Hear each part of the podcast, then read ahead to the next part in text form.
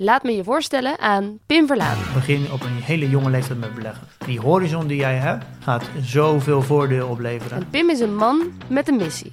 Iedereen veilig en verantwoord leren beleggen. Als je echt iets wil leren, leer het van iemand die één stapje vooruit loopt. Hij legt je uit op welke manieren je kan beleggen. Elke bank heeft eigenlijk zijn eigen beleggingsfonds. Ik hou daar helemaal niet van. Op welke manieren je beter kan beleggen. En hij rekent je voordeel op de euro nauwkeurig uit. 192.000 euro minder rendement. Zelf leren beleggen. Niemand vertelt dit. Pim dus wel. In Jong Beleggen, de podcast. Nou, dat is toch fantastisch? リスナーの皆様、今週のグロートポッドキャストラスへようこそ。 本日のテーマは、非いずる国から国名の由来がある日本です。日本といえば何を思い浮かべますか？芸者や侍、お寿司、折り紙、富士山、漫画など、西洋文化とは全く異なる独自の文化に惹かれる人も少なくはありません。春夏秋冬で異なる表情を見せる自然豊かな風景と、優雅で色彩豊かな伝統を現代にも脈々と受け継いでいるこの国は、世界でも唯一無二な魅力を発信しているのではないでしょうか。それでは、本日のポッドキャストをお楽しみください。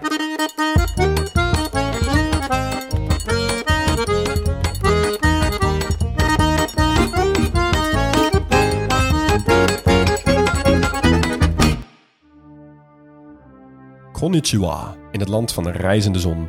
Het duizelt ons nu al. Sumo en samurai, sushi en Suzuki, yuzu en Yamaha, udon en umami. En nee, geen chapchoy en tiramisu. De sake staat klaar, onze tafel is netjes opgeruimd en symmetrisch gerangschikt. We hopen dat de Japanners het waarderen. We zijn vandaag in een land waar esthetiek zo hoog in het vaandel staat dat een pincet standaard onderdeel is van het kookgerei. Minimalisme, geduld, beleefdheid en perfecte geometrie lijken de pijlers waarop de samenleving gebouwd is. Wat bij ons een activiteit is, is hier een ceremonie. En wat bij ons vooral lekker of mooi moet zijn, lijkt in Japan een spiritueel element van de zingeving. Maar vergis je niet, net naast dat ene serene theehuis zit misschien wel een schreeuwige bar waar de tientallen kleurrijke anime-video's vechten om je aandacht. Zo geduldig als Japanners hun dashi samenstellen, zo nerveus word je van alle neon die je hier om je oren krijgt. We proberen voor de verandering weer beide kanten te belichten. Wens ons succes! Zeg maar gerust uh, de alle 30 kanten ongeveer van Japan. Want we gaan het wel nodig hebben, die succeswensen vandaag, jongens. Ja, dat denk ik ook. Want we zijn allemaal niet in Japan geweest. Nee. Niet eens in de buurt zelfs. Nee, dat is best wel onhandig bij een land als Japan. ja, maakte ja. Onze onder, ons onderzoek nog wat lastiger dan die al was. Het is een land waar mensen wel veel behoefte hebben aan duiding. Uh, dus daar hebben we heel hard ons best voor gedaan. Maar het is wel een land dat moeilijk te duiden is, hè? Ja, ja, en waar ik een beetje bang voor was, is uh, wat je. Heel veel landen ligt dat op de loer, maar bij Japan heb ik dat heel erg. is een bepaalde mate van orientalisme. Dus dat je eigenlijk al een beetje een voorbeeld hebt van hoe je Japanners inschaalt. Uh, maar daarmee eigenlijk alle Japanners over één kam scheert. Zoals bijvoorbeeld beleefd. Of zoals bijvoorbeeld heel minimalistisch. Terwijl echt niet alle Japanners zijn beleefd. Nee. En het is echt niet overal netjes gerangschikt. Weet je wat? Het is, nee. het is net zo'n divers land als Nederland dat is. Alleen juist omdat het van zo ver weg is, we er niet zijn geweest. En het best wel een homogeen land is, zoals we waarschijnlijk wel zullen zien. Ja. Ligt dat wel op de loer om daar fout in te maken, zeg maar. Ja, wat ik heel lastig vond in het onderzoekje is dat Japan een land is wat in heel veel verschillende facetten uniek is, maar tegelijkertijd onbekend voor ons en waarschijnlijk ook voor veel van onze luisteraars. Ja. Waardoor je, um, uh, je, kijk, in Italië en, en, en, Duitsland kan je nog over een pizza en een, een Tweede Wereldoorlog heen stappen onder het mom van, ja goed, dat kent iedereen wel wat Ja, is. ja. Bij Japan kan dat eigenlijk niet, want de belangrijkste onderdelen van de, van de Japanse maatschappij zijn hier eigenlijk helemaal niet zo bekend. Nee, je Ja. moet alles doen en daarom duurt deze aflevering vijf uur. Hartstikke mooi. Ja, kleine disclaimer. Het is wel eh, het land tot nu toe waar ik het meest het gevoel had dat elk hoofdstukje had ik heel graag willen hebben. ja, ja, ook? daarom ook. Ja, zeker. Ja, Ja, Ja, omdat alles, maar alles is aan Japanners wel mooi. Het is niet alsof ze hele saaie fysische geografie hebben. Of een Nee. muziekshoofdstukje dat, dat niks, eh, niks boeit. Zeker niet. Dus eh daar gaan we snel beginnen. Alleen, eh, we hebben wel even wat dingen met jullie te bespreken, luisteraars. In de eerste vorm hebben we een rectificatie die bij mij binnen is gekomen. Ik heb natuurlijk pas in, het, in de aflevering, in de special over Parijs, heb ik het gehad over de ondergrondse tunnels. Die onder Disneyland Parijs heen zouden lopen. zodat mensen met hun gekke pakjes aan snel van het ene naar de andere kant van het park kunnen komen. Dat punt was over, denk ik, 90% was het waar. het was alleen de verkeerde Disneyland Parijs. Ja, dat is geografische, Disneyland. de geografische locatie klopte niet. Nee, het was de Disneyland in Amerika, in Orlando volgens mij. En eh, dit is dus zo'n zo'n website die dat dan een keer overneemt. En vervolgens al die reiswebsites van... hey, hier zijn wat leuke dingen over Disneyland Parijs. Ja. Die gaan dat allemaal overnemen. Ja. Dus ik heb geen grap, vijf of zes bronnen gevonden die dat allemaal zeiden. Maar Ja. die zeiden dus allemaal verkeerd. Ja. Ja, want soms dan we het ons er tussen aanhalingstekens makkelijk vanaf als we alleen UNICEF of als alleen de, de Wereldbank als bron gebruiken. Hè? Die wil ik nog best wel, daar wil ik nog best wel een risicootje lopen. Maar je hebt heel van die websites van ah, top 9 dingen om te doen daar. Nou, daar check je er minstens drie van om zeker te weten dat het klopt. Ja, en als ze dat allemaal van elkaar gaan overnemen, datzelfde feitje wat niet klopt. Ja, hallo. Ik ben er niet in Parijs onder de grond geweest, dus ik weet het niet. Nee. Nee. Zo zijn er ook websites, heel veel websites... die een mooi verhaal vertelden over de Marshall-eilanden. Maar die hebben we ook gemist, hè? Zo, ja, we kregen een verhaal door. Eh, daar baalde ik echt enorm van. Want er is dus een, eh, een, een superbekend personage bij, of eigenlijk onder de Marshall-eilanden, waar wij compleet overheen gestapt zijn. Eh, eh, en die zijn ontstaan door die proeven, gaat het verhaal. En daardoor zijn er verschillende zeedieren eh, gaan praten en hebben een soort dorp gesticht. Eh, en dat zijn SpongeBob en zijn vriendjes. Hey. Die leven namelijk in bikinibroek of bikini bottom in het Engels. En bikini, bikini. Ja, Ja. je had het moeten weten natuurlijk. Super stom. Maar goed, die zitten daar dus daarom. Dus daar zit ook een, eh, een linkje bij die wij even hebben gemist. ja, mijn kind zit nog voor de SpongeBob-fase, dus ik had je ook niet kunnen helpen. nee, hier hebben straks een nerden. ja. Overigens eh, kregen we deze rectificaties en eh, verhalen via iets wat we hebben gestart, iets nieuws. Ehm, voor onze volgers op Instagram zijn we er eigenlijk mee begonnen, maar we delen het nu ook met iedereen die luisteraar is. Ehm, wat wij doen is wij hebben een, een groep op Telegram. En Telegram is eigenlijk een soort WhatsApp, maar dan ja, eh, net iets uitgebreider met verschillende soorten lijsten en onderwerpen die je kunt doen. Een soort community. Eh, en daar ehm, zitten inmiddels bijna 500 luisteraars in, die eh, steeds actiever ook verschillende memes, kaartjes, dingen delen die ze op, op internet tegenkomen, maar ook met elkaar reisverhalen delen, ons tips geven voor de dingen die we zouden moeten doen voor het nieuwe seizoen en waar je ook elke week de aflevering kunt nabespreken. Dus ik zou zeggen, eh, vind je dit nou leuk en heb je zin om hierover mee te ouwehoeren, eh, dan eh, zetten we een link zetten we in de show notes. En die kun je daarop klikken en dan kun je toevoegen. En dan moet je dus eventjes alleen Telegram downloaden. En dan spreekt het vrij makkelijk vanzelf. En omdat dit de laatste aflevering van het seizoen is en we gaan over Japan, heb ik natuurlijk iets meegenomen. Hey. Uiteraard. Oh, hij heeft het. Ik heb het. Een flesje Junmai Kimoto Daishichi Sake. Ja, lekker. Ja, ik, ga, eh, ik heb ook de keuken, dus daarom eh, voelde ik me ook verplicht om deze mee te nemen. Tuurlijk. Maar ehm, deze mag je gewoon drinken op, eh, op eh, kamertemperatuur. Dus ik zou zeggen, we gaan gewoon een glaasje inschenken en dan ga ik aan het einde vragen wat jullie ervan vonden. Hartstikke mooi. Lekker, dan gaan we nu Thanks. verder. Alright. Nou, voordat we naar Japan gaan, de laatste aflevering van dit seizoen, hebben we natuurlijk ook nog een aantal vrienden van de show en donateurs die we mogen be- bedanken. Ehm, die gaan we even langs. Er zijn er weer een hele hoop. We bedanken Drie Kuis, Michael, Ellen van den Haak, Koen van Zanten, Bas, Tim van Keken, Mirjam, Jaap van Slageren, Herwin de Vries, Laila Mulder, Thijs en Joost, André van Onselen, Mels Ubels en Jesse en Maureen.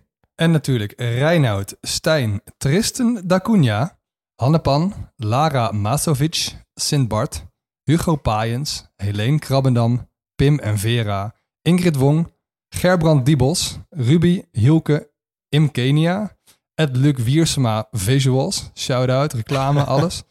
en de bloemetjes, Maar ook Thijs Paris Journalier, eh, Janine Vosselman, Jeroen, Saskia en Gert, Jochen Timboeke Toe, Teres Breurken, Sikko Rogierland, Saint Vincent en Jetsland, Robert New Jersey, Dorit, eh, Rutger van Eyck en Klaplong. Zo, dus het weer mooie pareltjes van, eh, van eh, Geografische vrienden van de show. namen, ik ben toch wel echt blij met jouw oproep, eh, ben ik, of, eh, die, die je pas in Roemenië gedaan hebt. Dat is Van- toch leuk als mensen gewoon Ja. een naam een beetje vergeografiseren. Ja, Ja. Ja, kunnen de wildste dingen uitkomen. Ja, ook Dan alle nu. anderen bedankt. Ja, nou mogen we door. Japan. Eilandstaat in Oost-Azië. Maar het is natuurlijk niet één eiland. Eh, het is een hele archipel van bijna 15.000 eilanden. Eh, de vier grootste, die moet je verkennen. Die zijn van zuid naar noord. Is dat Kyushu, Shikoku, Honshu en Hokkaido. Honshu ligt ook op, daar ligt Tokio ook op. Alles bij elkaar zijn ze negen keer Nederland ongeveer. Net zo groot als Noorwegen of Duitsland. Er wonen 125 miljoen inwoners.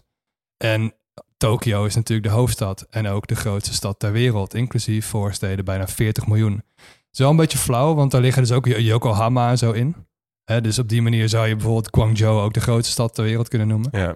Maar goed, hebben we mens- mensen niet gedaan en daarom noemen we nu Tokio. Nou, waar wonen al die mensen nou? Ehm, de totale eilandengroep van Japan heeft een beetje de vorm van een banaan. Met Hokkaido als dat handvatje bovenaan. Ja. En vergis je niet, die banaan is vet bergachtig. Dus eigenlijk op alle plekken waar dat niet zo is, daar wonen gewoon heel veel mensen. En dat is maar ongeveer 27% van het land waar je een beetje serieus kan wonen, zeg maar. En dat is een bijna net zo groot stuk bewoonbaar land als dat Zuid-Korea heeft. Zo. Hmm. Dus Japan is gewoon super dicht bevolkt eigenlijk. Ja. Op de plekken waar je kunt wonen. Ja. En overal waar je zo'n dipje hebt in die bergen, dus een mooie baai of zo, daar ligt dus gewoon een megastad. Ja. ja. Dus je kent bijvoorbeeld, ik noem even Nagoya, Osaka, Kobe, Kyoto, Sapporo, Fukuoka en natuurlijk Hiroshima en Nagasaki. Ze betalen er met de yen, goed scrabblewoord altijd. Hm. Ehm, de religie pakken we even mee. De twee belangrijkste daarin zijn eh, Shintoïsme en Boeddhisme. Nou, Shintoïsme is een religie die heel erg verwant is aan Japan. Eigenlijk alleen maar verwant is aan Japan. Eh, en boeddhisme kennen we natuurlijk ook. En die twee die hoeven elkaar dus hier niet uit te sluiten. Dus je kunt beide geloven aanhangen. Je kunt daar beide in praktiseren. Eh, qua aantal is het wel moeilijk te meten. Want iets van 80% ongeveer eh, praktiseert Shinto. Maar ongeveer 3% antwoordt ook in onderzoeken dat ze Shinto zijn. Ja. En dat zijn Ja. alle mensen die dus lid zijn van een secte. En dus heeft niet zo'n negatieve bijsmaak als hier in Nederland vaak. Maar me- de meeste mensen praktiseren gewoon thuis en zijn niet officieel verbonden met Shinto. Taal is Japans. En de achternamen, ik was even heel benieuwd naar deze. Want ja, je kent er heel veel. Eh, je kende deze misschien niet zo heel goed. Eh, Tanaka, Okamura, Ito, Inoue, Ishii, Ishida, Yaguchi, Kimura, Abu en Nagashima. Vind Nagashima altijd zo Ja. mooi. Ja. Dus Ja. ik moest hem even tot die naam doen. Ja. En de vlag, om af te sluiten, is een witte vlag met een rode cirkel erin. En de cirkel staat voor de zon. Wat vinden we hiervan? Ja, prachtig. Iconisch. Heel, ja, ontzettend herkenbaar. Ja. Ja, hele mooie vlag. Veel schoonheid in de eenvoud, niet? Ja. Ja, Ik absoluut. moet wel zeggen dat ik hun oude vlag, zeg maar hun, hun keizerlijke vlag van de Tweede Wereldoorlog, misschien nog wel vetter vond. Die Ja, maar oorlogsvlag. dat is, dat is gewoon hun huidige, Dat is een huidige maritieme oorlogsvlag. vlag. Hè? Oh, dat is dat gewoon? Ja, Oh, ik dacht dat het gewoon hun de- nationale vlag was. En dat nee hoor. Japanse oorlogsschepen die, vo- die voeren die nog steeds. Ja, nou, dat is dus van de de- Japanse oorlogsschepen vlag. Nogmaals, die vlag met die rode cirkel in het midden, maar dan vanuit die rode cirkel schijnen dus allemaal rode stralen naar de Ja, hoeken van ja. de vlag. Ja. Ja. Een beetje zoals de vlag van eh, Noord-Macedonië. ja, Ja. precies.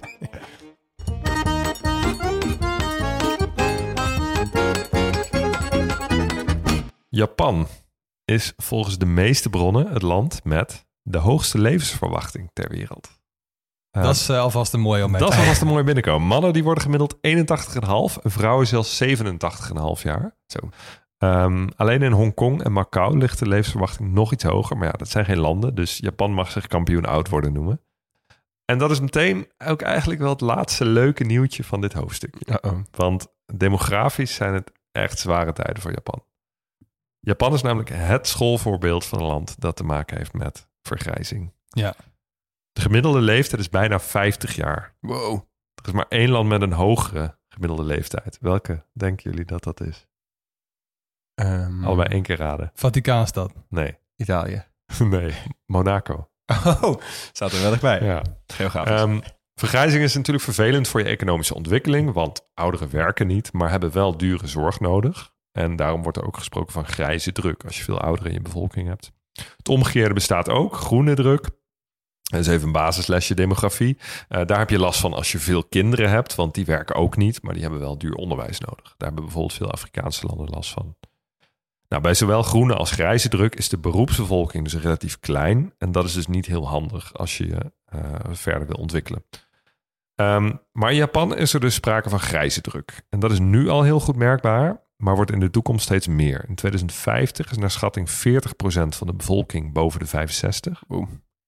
En in datzelfde jaar is nog maar ongeveer 10% van de bevolking jonger dan 15. Dus er komt niet heel veel nieuws bij. Ja, hier, hier komt ook een van mijn favoriete feitjes over Japan naar boven, die ik altijd vertel als mensen hierover vragen. Dat is namelijk dat er in Japan meer volwassen luiers worden verkocht dan babyluiers. Ja, dat geloof ik. Ja. ja. dat zegt zoveel. Ja, dat is, ja, dat is inderdaad bizar. Ehm, het sterftecijfer is daardoor ook veel hoger dan het geboortecijfer. Dus de bevolking krimpt. Eh, tien jaar geleden piekte het op bijna 130 miljoen. In 2050 duiken ze naar verwachting onder de 100 miljoen. Oh. Ehm, en als die trend zich doorzet, zouden er over duizend jaar geen Japanners meer zijn. dus als het geboortecijfer zo, zo laag blijft, Ja. dan, eh, dan houdt het een keer op. Eh, veel westerse landen hebben natuurlijk ook te maken met vergrijzing, maar daar wordt natuurlijke bevolkingskrimp vaak nog wel gecompenseerd met een positief migratiesaldo. In Nederland bijvoorbeeld groeit de bevolking nog altijd dankzij migratie. Ondanks het feit dat wij ook een natuurlijke bevolkingskrimp hebben. Ehm, in Japan ligt dat anders. Immigratie is er van oudsher bijna niet. Eeuwenlang hebben heersers in Japan hun best gedaan om de bevolking van Japan zo zuiver mogelijk te houden van invloeden van buitenaf. Ehm, dat is zo goed gelukt, behalve op religieus gebied, want eh, eh, dat Shintoïsme, de traditionele Japanse religie, heeft dus gezelschap gekregen van het boeddhisme, zoals je zei, Max. Nou, de traditie van etnische zuiverheid die leeft al eeuwen voort en nog steeds. Een, eh, een minister die verwoordde de opstelling van de Japanse politiek tegenover immigratie ooit heel duidelijk. Die zei: Japan heeft één cultuur, één beschaving, één taal en één ras. Wow. Ja, Dat dus moet je, dit moet je niet in het Duits zeggen. Nee, dat moet je, nee ehm, eh, op heel veel plekken moet je dat niet zeggen. Nee. Dus de- ja, het is ook wel logisch dat er, zijn veel mensen die zeggen dat Japan het meest xenofobe, meest racistische land ter wereld is. Ja, het is wel grappig Ja. dat we het hier ook over gehad hebben bij hun westerbuur, Zuid-Korea. Zuid-Korea, ja, Ja. ja. daar is dat inderdaad ook, eh, ook in, in zekere mate het geval. Ehm, nou, Japan die houdt de grenzen dus traditiegetrouw potdicht. Eh, de laatste jaren mogen wel steeds meer arbeidsmigranten tijdelijk naar Japan komen, want die hebben ze gewoon heel hard nodig. Eh, bijvoorbeeld in, eh, in verzorgingshuizen om, eh, om, om daar te komen werken. Maar die krijgen niet bepaald een warm welkom. En het zijn er ook veel te weinig om het tekort aan arbeidskrachten echt op te vangen. En migranten mogen dus vrijwel nooit blijven, definitief. Eh, om je een beeld te geven, in 2022 zijn er 203 verblijfsvergunningen uitgegeven aan asielzoekers. Hoeveel? 203. Dat is niks. Nee. En dat, dat zijn er dan ook nog meer dan ooit. Veel meer dan gemiddeld. Meestal zijn het er maar een stuk of 20, 30 per jaar. Oh, wauw. Oké. Ja. Nou, de bevolking van Japan is eh, daarom ook een van de meest homogene ter wereld. Ehm, er zijn wat hele kleine minderheden van vooral Chinezen en Koreanen, maar dat gaat echt om minder dan 1% van de bevolking. We hebben dus te maken met een, met een eh, beroepsbevolking die steeds kleiner wordt door vergrijzing. En dat wordt niet gecompenseerd door migratie. Wat ook niet meehelpt, is het feit dat de arbeidsemancipatie in Japan heel ver achterloopt op bijvoorbeeld westerse landen. Het traditionele beeld dat de vrouw stopt met werken zodra ze een gezin begint, geldt voor heel veel Japanners nog steeds. Hm. En dat terwijl de gezinnen dus juist steeds kleiner worden. Vaak maar één of twee kinderen. Ehm, maar Japan is cultureel gewoon heel conservatief. En bovendien is er een groot tekort aan kinderopvang. Dus moeders hebben vaak ook geen keus. En mannen hebben trouwens ook niet zo'n keus. Want parttime werken in Japan, dat is, dat is er niet echt bij. Ehm, officieel zijn werkweken 40 uur, maar in de praktijk werken mensen vaak veel meer. En worden ze ook geacht om na het werk nog met collega's te eten en te drinken. Ja. Leon, jij gaat straks bij economie geloof ik nog wat meer vertellen over het Japanse Ja, ik ben hier wat dieper ingedoken inderdaad. Ja. alright. Dit is ook een beetje de hoek van de wereld waar je landen vindt waar mensen gemiddeld het kortst slapen. Ja, Dat soort dingen. Ja, precies. En mensen zich doodwerken en zo. Nou. Ehm, maar goed, vaders kunnen dus ook niet veel bijdragen. Maar het feit dat veel moeders hierdoor niet kunnen werken, maakt dus dat er nog minder mensen zijn die de kosten van de vergrijzing kunnen dragen. Nou, ondanks de dalende bevolking is Japan dus nog wel eh, steeds een heel dichtbevolkt land. Ehm, klein quizje voor jullie. Er is maar één land dat groter is dan Japan en een nog hogere bevolkingsdichtheid is, heeft. Ehm, Ja, kan dat niet gewoon, eh, weet ik veel, Bangladesh ja, ik zijn wil ook? Bangladesh zeggen, Nee. maar dat zou het waarschijnlijk niet zijn. Bangladesh is kleiner in oppervlakte dan Japan. Of Nigeria Pakistan? of zo? Nee, Pakistan? India. Oh. Ja. Oh, joh. Dus- Zo.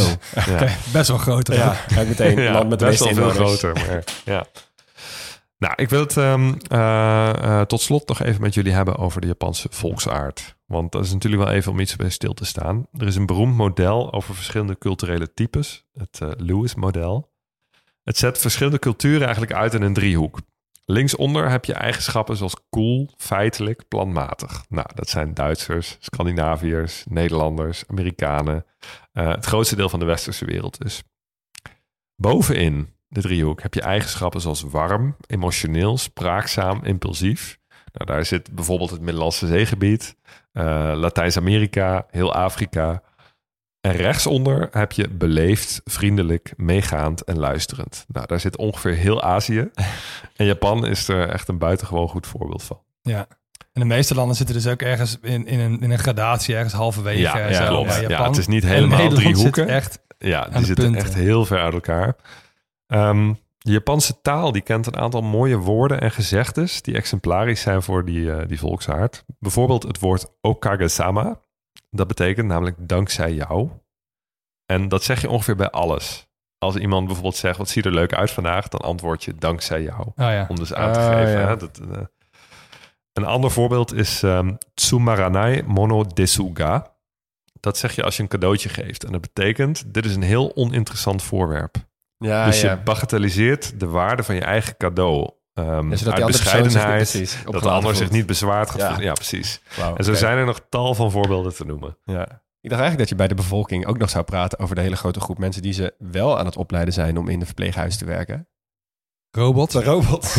Robots, ja, nee, Ik sorry. vraag me af wanneer het gaat komen dat we die als populatie gaan meerekenen. Want dat hebben we in Denemarken gedaan met de Lego-poppetjes. Zouden we in Japan best wel kunnen doen met een aantal robots. Als je Zou je best wel kunnen En nadenkt. dan moet je ze tellen ja. in het aantal mensen dat ze vervangen. Nou, dan zijn het te veel. Zo, dan, Dan zijn het er het zeker veel. veel, Ja. maar goed. ehm, eh, voordat we de toekomst induiken, gaan we eerst nog even de geschiedenis in.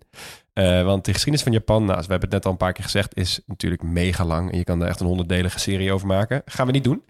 Ehm, als je zin hebt in de versnelde versie, dan begin ik alvast met een tip. Er is een geweldige YouTube-video van Bill Woert. Het is best wel oud. Hij is al meer dan 80 miljoen bekeken over de geschiedenis van Japan.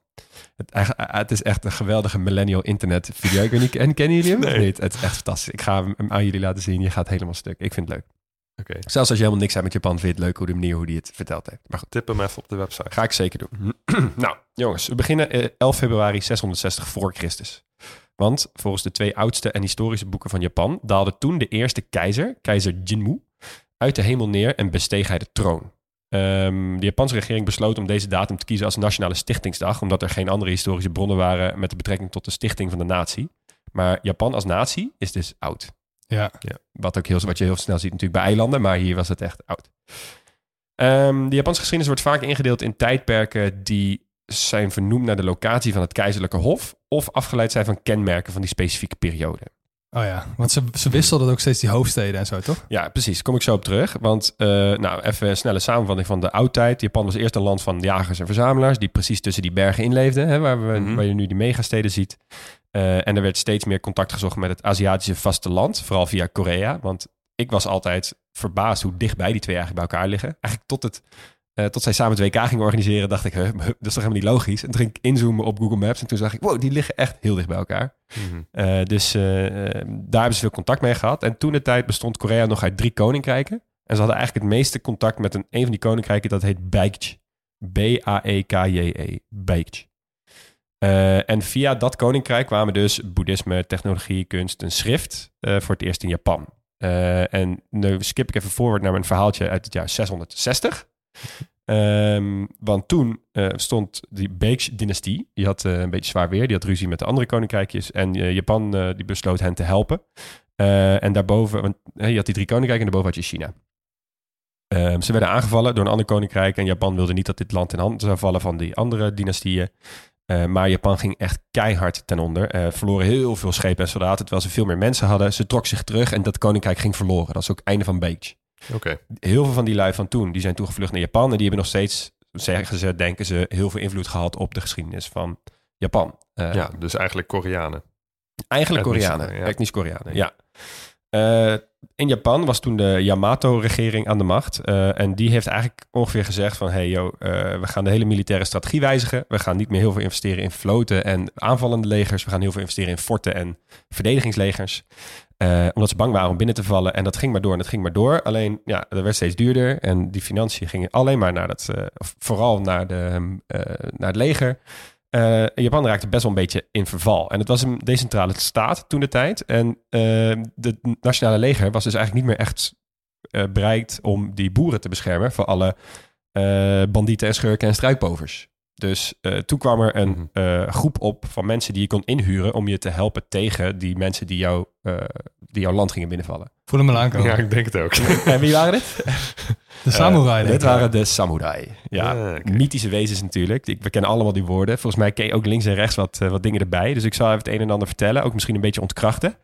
Eh, want de samurai die werden... allereerst, er is niet één soort samurai. Je hebt allerlei verschillende soorten samurai... van, van leeftijden, randen, rangen, standen... eh, kennis en kunde. Ehm, eh, en het is ook geëvalueerd. Het is niet alsof het in het begin al hetzelfde was als aan het einde. Maar ze hebben in ieder geval heel lang in Japan gezeten. Eh, ze werden verondersteld om hun leven te leiden volgens de ethische code van Bushido. Dat is de weg van de krijger eigenlijk. Heel Confucianistisch van aard. Dus nadruk op concepten als loyaliteit aan de meester, zelfdiscipline, respectvol, eervol en ethisch gedrag. En als je die eer niet kon handhaven, dan kon je die dus terugverdienen door ritueel zelfmoord te plegen. Dat kennen we nu als seppuku. Ja. Eh, ze hadden een hele set wapens, waar ze ook bekend om waren. Pijl en boog op een paard. Eh, dan heet het Yabusame. Eh dat ziet er echt fantastisch uit. Dat beoefenen ze nu nog steeds. Meer als sport, zeg maar, dan als, eh, als krijgskunst. Eh, speren, geweren, latere tijd natuurlijk. Maar eigenlijk was hun belangrijkste wapen en symbool, waar ook hun ziel in zat, was het zwaard. De katana. Eh, en nu komt echt misschien wat het allerleukste feitje wat ik heb ontdekt tijdens het onderzoek van Japan. Want, weten jullie waar ze in Japan rijden met de auto? Links. Links. Welke landen in de wereld rijden links? Ja. Al die oude Britse kolonie. Ja, die oude Britse kolonie. Ik kan je nu vast vertellen, Japan is nooit een Britse kolonie geweest. Waarom rijden ze in Japan links? Oh, ik weet het. Misschien. Omdat ze met het ene hand het stuur moesten vasthouden. En de andere... nee, niet zo lang hebben de samurai het niet paard. gezeten. Het paard. Dus Nee. dat je met je rechterhand iemand van eh, Ja. je zwaard vast kan houden? Of Nou, zo, en het is in iemand- ieder geval wat zwaard. Ik zou hem je geven. De meeste samurai die waren inderdaad rechtshandig. En dan draag je dus je katana aan de linkerkant. Want hè, je moet hem met rechts pakken. Dus dan hangt hij links aan je riem. Ja. Maar als je aan de rechterkant van de weg loopt... dan kletsen die zwaarden tijd tegen elkaar aan... of tegen andere mensen. Dus om ge- zeg maar, ongelukken te voorkomen... zijn ze toen aan de andere kant van de weg gaan lopen. Oh, ik En- bedoelde dit, maar dan in iets onhandigere bewoordingen. Ja, maar dat is toch vet dat ze daarom nog steeds dat gewoon hebben ingehouden... dat ze daarom links Dat is rijden. echt heel vet. Ja. Nou goed, eh, nog even een kleine side note. Want eh, een andere die we heel bekend zijn, dat zijn de spionnen uit die tijd en uit latere tijd, die in werden gehuurd om, eh, om te spioneren of te moorden. Eh, en deze kennen wij als ninja's. Eh, en ninja's betekent eigenlijk zoiets als een persoon van sluipen. Zeg maar een beetje letterlijke vertaling. Eh, maar al die shit met dat zij echt supergoeie eh op daken rennen en met van die werpsterren gooien en zo. En allemaal dat soort, dat is allemaal veel, dat is later verzonnen. Dat is echt meer populaire cultuur dan dat het ook echt zo was. Dus bij de ninja's laat ik nu even links liggen. Ongetwijfeld dat heel veel mensen nu denken, ja, maar ik wil meer weten over ninja's. Ja, open Google zou ik zeggen. Goed, we gaan weer terug naar de geschiedenis. Ehm, er was een periode, de Asuka-periode. Dan hebben we het weer over 700 na Christus. Ehm, toen waren ze, Max, wat jij zei, steeds klaar met dat die hoofdstad verplaatst werd als die keizer doodging. Dat deden ze dus. Ja, maar stel je voor dat je gewoon dan... Is dat de Maar- geboorteplek of zo, die, die, die hoofdstad? De geboorteplek van een nieuwe keizer? Ja, nee, dat werd werd dus- dan de hoofdstad. Ja, volgens mij wel. Maar het werd in ieder geval zo dat dus de oude plek waar de keizer zat, Ja. die was dan eh, besmet met de ziel van de dode keizer. En dan moesten ze dus in ieder geval de hoofdstad verplaatsen. Ik weet ik zeg Ah, niet waar, waar ze daarna heen gingen, maar ze waren in ieder geval klaar mee. En dus schreven ze een nieuwe code, de Taiho-code. Ehm, en toen konden ze dus een eigen hoofdstad kiezen. Dat werd eerst Nara en daarna werd het Kyoto. En Mhm. Kyoto is duizend jaar ongeveer de hoofdstad geweest. Dus dat is dus de plek waar de keizer zat, mind Ja. you. Later, in het jaar rond 1200, eh, kwamen een set van gevechten tussen grote clans. Want je had nog steeds heel verschillende clans. Eh, en toen kwam Minamoto Yoritomo als overwinnaar tevoorschijn. En hij richtte een nieuwe militaire regering op met veel van die samurai. Geleid door, komt hij, de shogun. En een shogun is dus eigenlijk een soort opperste militaire commandant. Dus je had dus een shogun als een soort chef van het land. En je had dus de keizer als een chef van het land. En die keizer, dat was dus steeds een beetje af en aan van wie nou het belangrijkste was. Maar over het algemeen is het wel zo dat die keizer meer een ceremoniële functie was. En de shogun eigenlijk de echte leider van het land was. Ja. Overigens, fun fact. eh, tussendoor probeerde Kublai Khan ook nog vanuit Korea Japan binnen te vallen met eh, alle Mongolen. Want ze hadden heel China overgenomen. Die dachten, nou, kunnen we Japan ook wel pakken. Eh, met twee gigantische vloten in 1274 en 1281. Maar die zijn twee keer eh, min- in meer of mindere mate verslagen door een tyfoon. Oh, oké. Ja, dus dat stukje zee. Daar had die keizerlijke, goddelijke macht even voor gezorgd. Nou, dat is grappig dat je het zegt. Want in die tijd was zen-boeddhisme heel erg opgekomen onder de samurai. En die, die zeiden van, yo, dit, is, dit was een goddelijke wind door de timing en de kracht. En weet je hoe je goddelijke wind zegt in het Japans? Kamikaze. Oh joh. Ja, hij heeft later wel een heel andere bijnaam gekregen, maar daar komt het woord dus vandaan. Je hebt al wel wat Hm. mooie termen blootgelegd hier. Ja, en ik heb er dus ook heel veel links en rechts laten liggen. Hij moet je nagaan. Het is echt ongelooflijk.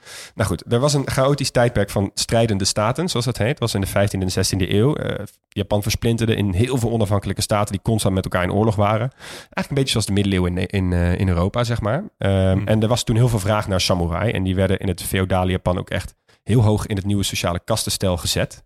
Hm. Eh, en die, dat kastenstel, hè, dat is gewoon zo'n piramide. Had je eerst bovenin had je dus eh, de keizer, maar dat was dus meer voor de show. Daaronder had je de shogun. Daaronder had je de diamyos. Dat is eigenlijk een soort samurai-leider. Daaronder de samurai. Daaronder de boeren. Daaronder de ambachtslieden. En daaronder de kooplieden. Eh, en wat heel cru was, vroeger was Japan best wel een matriarchale samenleving. Dus heel erg ge- ge- gericht op de vrouw. Ze hadden ook een, een matriline- matrilineaire afstamming. Dus vernoemd naar je moeder. En het Mhm. ging om die moeder. Maar door, die, door dat stelsel en die feodale klassensysteem... was er geen plek meer voor de vrouw bijna. Want vrouwen mochten geen samurai worden. En vrouwen die stonden pas heel laag daaronder. Dus toen, vanaf toen zijn die vrouwen dus best wel Ja. uit het systeem gedrukt, als het ware. Hm. Ja. Eh, nou, uiteindelijk werd het land herenigd aan het einde van de 16e eeuw. Eh, gedurende deze periode regeerde het Tokugawa-shogunaat. En eh, in deze periode werd ook de hoofdstad verplaatst naar Edo. En Edo kennen we nu als Tokio. Ja. Joh, maar ik wist helemaal niet dat, eh, dat Japan eigenlijk zo lang interne strijd heeft gekend. Hè? Dat Ja. het uiteen is gevallen in allerlei verschillende eh, rijken met, met samurai die, eh, die binnenlandse dienst uitmaken. Ja, en dat is dus ook denk ik een van de redenen. Nou, we komen hier straks nog weer op nog meer politieke redenen. Maar een van de redenen waarom ze ook zo lang. Dat, ja, ze zijn al heel lang zichzelf, zeg maar. Ze zijn heel lang bezig met zichzelf. Ja, ja. En niet met anderen. Anderen zijn niet met hen maar- bezig. Ik dacht van dat is gewoon al een, een heel oud, lang, sterk keizerrijk. Maar eigenlijk was het gewoon een heel slap keizerrijk. Ja, ze waren vooral in, in ruzie met, met zichzelf, inderdaad. Ja. Maar we hebben het nu inderdaad over 1600, 1700. ja, nee, hè? Dus ja, ja. De laatste, de eeuw daarna is een hoop veranderd. Precies, want toen in 1600 had je natuurlijk ook... Toen kwam eigenlijk de VOC op en toen werd Nederland ook eigenlijk pas een macht. Daarvoor was het ook nee, één klopt. totale chaos. Dat is zo. Want eh, nu we toch in Nederland zijn, de relatie tussen Nederland en Japan is best bijzonder te noemen. Ik weet zeker dat de vele meeste van jullie hier al wel eens over hebben gehoord. Maar als je niet over hebt gehoord, hou je vast. Want ik vind dit ook echt een fantastisch stukje bijzondere geschiedenis. Eh, want eh, ja, rond 1600 kwamen dus de eerste Westelingen aan in Japan. Dus we hadden het over Portugezen, Britten, maar dus ook de Nederlanders. eh, en de Spanjaarden. Maar in tegenstelling tot de Spanjaarden en de Portugezen... waren de Nederlanders eigenlijk voornamelijk geïnteresseerd in handel. Waar de Spanjaarden en de Portugezen... die wilden namelijk voornamelijk dealen in grondgebied. Eh, Jezus slaven, Christus. Jezus- oh jee. ja. Zij waren daar natuurlijk heen gestuurd door God om eh, die lui Japanners te bekeren tot het christendom. Oh ja, wij waren meer de Ah, koopman dan eh, de, De, dominee, precies. dominee, Zij ja. waren de dominee, wij waren de koopman. Ehm, de eerste permanente VOC-handelspost werd op 1609 gesticht, dus best nog wel vroeg. Ehm, maar die Spanjaarden en de Portugezen deden het eigenlijk, ja, ik weet niet precies hoe je dit moet zeggen, maar ze deden het eigenlijk beter tussen aanhalingstekens, want steeds meer Japanners bekeerden zich tot het christendom. Ja, en dat moest die shogun niet hebben natuurlijk. Dus die had zoiets van, joh, joh, eh, beter eh, gaan we die Portugezen even wegpesten uit het land, want die waren op dat moment het sterkst. Eh, en toen hebben ze de Sakoku ingeroepen in, vanaf 1640. En Sakoku is een beleid van zelfisolatie. Dus dat was echt gewoon puur, oké, wij zijn gesloten voor de buitenwereld. Mhm. Toen hebben ze die, die Portugezen weggejaagd en daarbij zijn ze geholpen door de Nederlanders. Die hadden allemaal westerse wapens en gekke spulletjes en die lieten ze zien aan de Japanners hoe ze die moesten gebruiken. Natuurlijk niet om de Japanners te helpen, maar gewoon vooral bij hun om een goed daglicht te zetten. Wat werkte, want als beloning eh, kreeg Nederland toestemming om als enige westerse natie eh, nog handel te drijven met Japan. Dat was via één klein plekje, Deshima, op een, het kleine eiland bij Nagasaki. Ehm, en daarin mocht je dus, mochten ze dus twee eeuwen lang als enig westers land eigenlijk de handel drijven met Japan. En En dat is een super kaartje bij zo'n bordspel, hè? Weet Ja, je, gewoon Japan ja. zit op slot, Ja, maar jij mag precies. als enige mag je daar komen. Precies. Ja, en dat is dus best wel grappig, want het begon heel erg met pure handel. Maar ja, als je daar twee eeuwen zit, op een gegeven moment gaat dat ook wat losser, weet je wel. En dat werd wat makkelijker. En er kwamen steeds meer kennis, boeken en wetenschap kwam het land in. Dus eh, je kreeg toen in Japan kreeg je iets dat heette Rangaku. Dat is letterlijk Nederlandkunde. Ze leerden dus over astronomie, over de lichamen, over al die shit die in Nederland toen opkwam. Waaronder dus ook heel veel geografie. Mhm. Dus heel veel van die dingen, die hebben dus ook eh, een, eh, een Nederlandse geschiedenis en een Nederlandse oorsprong. En heel veel woorden bijvoorbeeld zijn dus ook vanuit het Nederlands. Je hebt bijvoorbeeld biru, dat is gewoon van bier. En koku, dat is gewoon van kok. En inku, en dat is gewoon van inkt. En kompassu, en dat is gewoon van kompas. Oh joh. En je hebt er eentje, en die is waarschijnlijk niet waar, maar die vind ik wel altijd leuk om te noemen, is otemba. En dat betekent wilde meid. En dat is misschien van het woord ontembaar. Nogmaals, maar waarschijnlijk we- dus niet. we Laten we doen niet alles alsof dood het waar is. checken, maar fuck it. Goed, ehm, die Edo-periode was eh, relatieve vrede, want ze waren nou, samen, ze waren eigenlijk best wel chill, ze hebben zich geïsoleerd en daardoor nam ook de bevolking heel erg toe en eh, de belang van krijgskunsten nam heel erg af. Want ja, als je iedereen vrede heeft, je hebt- voert geen oorlog, ja, wat, wat gaan die samurai dan allemaal doen? Dus die werden eigenlijk allemaal soort bureaucraten, leraren, kunstenaars. Dus er was vet veel kunst ook toen in die periode. Eh, en eigenlijk ging het allemaal best wel prima tot ongeveer 1853. Toen kwamen de Amerikaanse schepen onder leiding van Commodore Matthew Perry bij Japan aan. En die hebben gewoon gedwongen aan Japan, maak je land open voor ons, voor handel met ons, de Britten, de Russen, de whatever, wie dat wil. Mhm. Nou, zo geschieden. Eh, en eh, dat, toen ging Japan eigenlijk in een best wel een sneltreinvaart. Want toen kwam dat feodale tijdperk best wel tot een einde, best wel rap, in 1868 met de zogenaamde Meiji-restauratie. Eh, de keizer werd weer de baas, dus in plaats van de shogun. En de samurai-klasse werd ook een paar jaar later afgeschaft. Eh, toen werd Edo ook vernoemd naar Tokio. En Tokio betekent oost, hoofdstad. To is oost, Kyo is hoofdstad. Dus ook nog eens een geografische naam, vind ik wel Ja. leuk. Eh, en toen kregen ze ook die, die vlag met die rode zon. Dus dit is ongeveer 1870 waar ik het nu over heb. Hmm. En Toen begon de Japanse industriële revolutie. Ze begonnen allemaal modellen vanuit het Westen te, te, te gebruiken, te adopteren, te modelleren. Ook een democratie eh, werd helemaal hervormd. Eh, het leger groeide. eh, en de- het was niet zeg maar een soort blinde imitatie, maar het was een soort Japanse versie. En dat, ze hebben daar ook een woord voor, Wakon Yosai. Dat is de Japanse geest, westerse technologie. Oh ja. Maar de, Ja- de Japanse geest die ging wel zo ver dat ze dus ook westers wer- werden in het overnemen van andere shit. Want daar waren die Europeanen natuurlijk op dat moment ook volle bak mee bezig. Hè? We hebben de Berlijn-conferentie gezien. Nou, heel, Scramble for Africa was ongeveer in dezelfde tijd. Dus eh, ze begonnen in rap tempo Korea eerst van China. Toen heel van China en ook Taiwan over te nemen. En ze hadden een Chinees-Japanse oorlog in 1894 die ze wonnen. eh, Een Russisch-Japanse oorlog in 1904 die ze wonnen. Eh, en toen kregen ze best wel wat vijanden in die regio.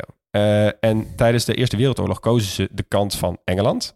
Maar dat was dus eigenlijk ook omdat ze dus zagen, we hebben het bij Marshall-eilanden gezien, die waren Duits. ja. En die Japanners die hadden hun, hun, hun vizier gericht op die eilanden. En die zagen hun kans schoon toen ze dachten, hé, hey, wacht eens even. Als we nu met de Britten tegen die Duitsers gaan, dan Ja. mogen we die eilandjes misschien wel houden. Ja. Nou, eh, dat mocht dus. ja. Eh, ja, Lekker opportunistisch wel, maar ja, Ja. goed. Ja, het is wel hun achtertuin ook. Dus ik snap op zich wel waarom ze het deden. Maar dat is dus soms wel goed uitgepakt, soms niet zo. Ja, en eh, precies. En eigenlijk na de Eerste Wereldoorlog mochten ze dus aan de tafel zitten van de overwinnaars, want ze hadden praktisch gezien gewonnen.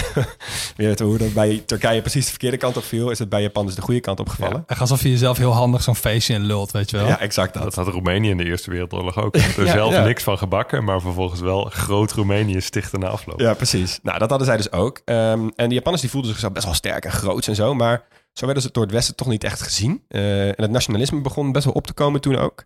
Ehm, en Japan had eigenlijk eerder dan de rest van de wereld al haar eigen eh, depressie. Dus de jaren 30 zijn bij ons bekend als de Great Depression. Maar daar was het in de jaren 20 al. Eh, want je had allemaal lijpe economische bubbels, waar ik niet heel te diep op in zou gaan. Maar het komt eigenlijk neer op dat je zogenaamde aardbevingsverzekeringen werden afgesloten na een van de allerzwaarste aardbevingen ooit in Japan in 1923, de Great Kanto Earthquake. Eh, waar meer dan 140.000 mensen om het leven kwamen. Ja, Kanto is ook dat gebied waar Tokio ligt. Precies, precies. Was dus midden in eh, Tokio inderdaad. Eh, en daarna was iedereen dus helemaal gebrand op zo'n verzekering. Ehm, maar waar uiteindelijk bleek dat je die niet echt kon uitcashen. En was het één grote bubbel van geld wat helemaal niet bestond. En toen bleek dat die banken niet garant konden staan, stortte dat hele systeem in. En toen was er echt geen geld meer in heel Japan. En heeft de overheid in die jaren echt fucking veel geld geïnvesteerd in vooral zware industrie en het leger. En iedereen in, op het platteland die was werkloos, had geen geld. Ja, die ging maar gewoon het leger in. Dus dat leger groeide gigantisch hard.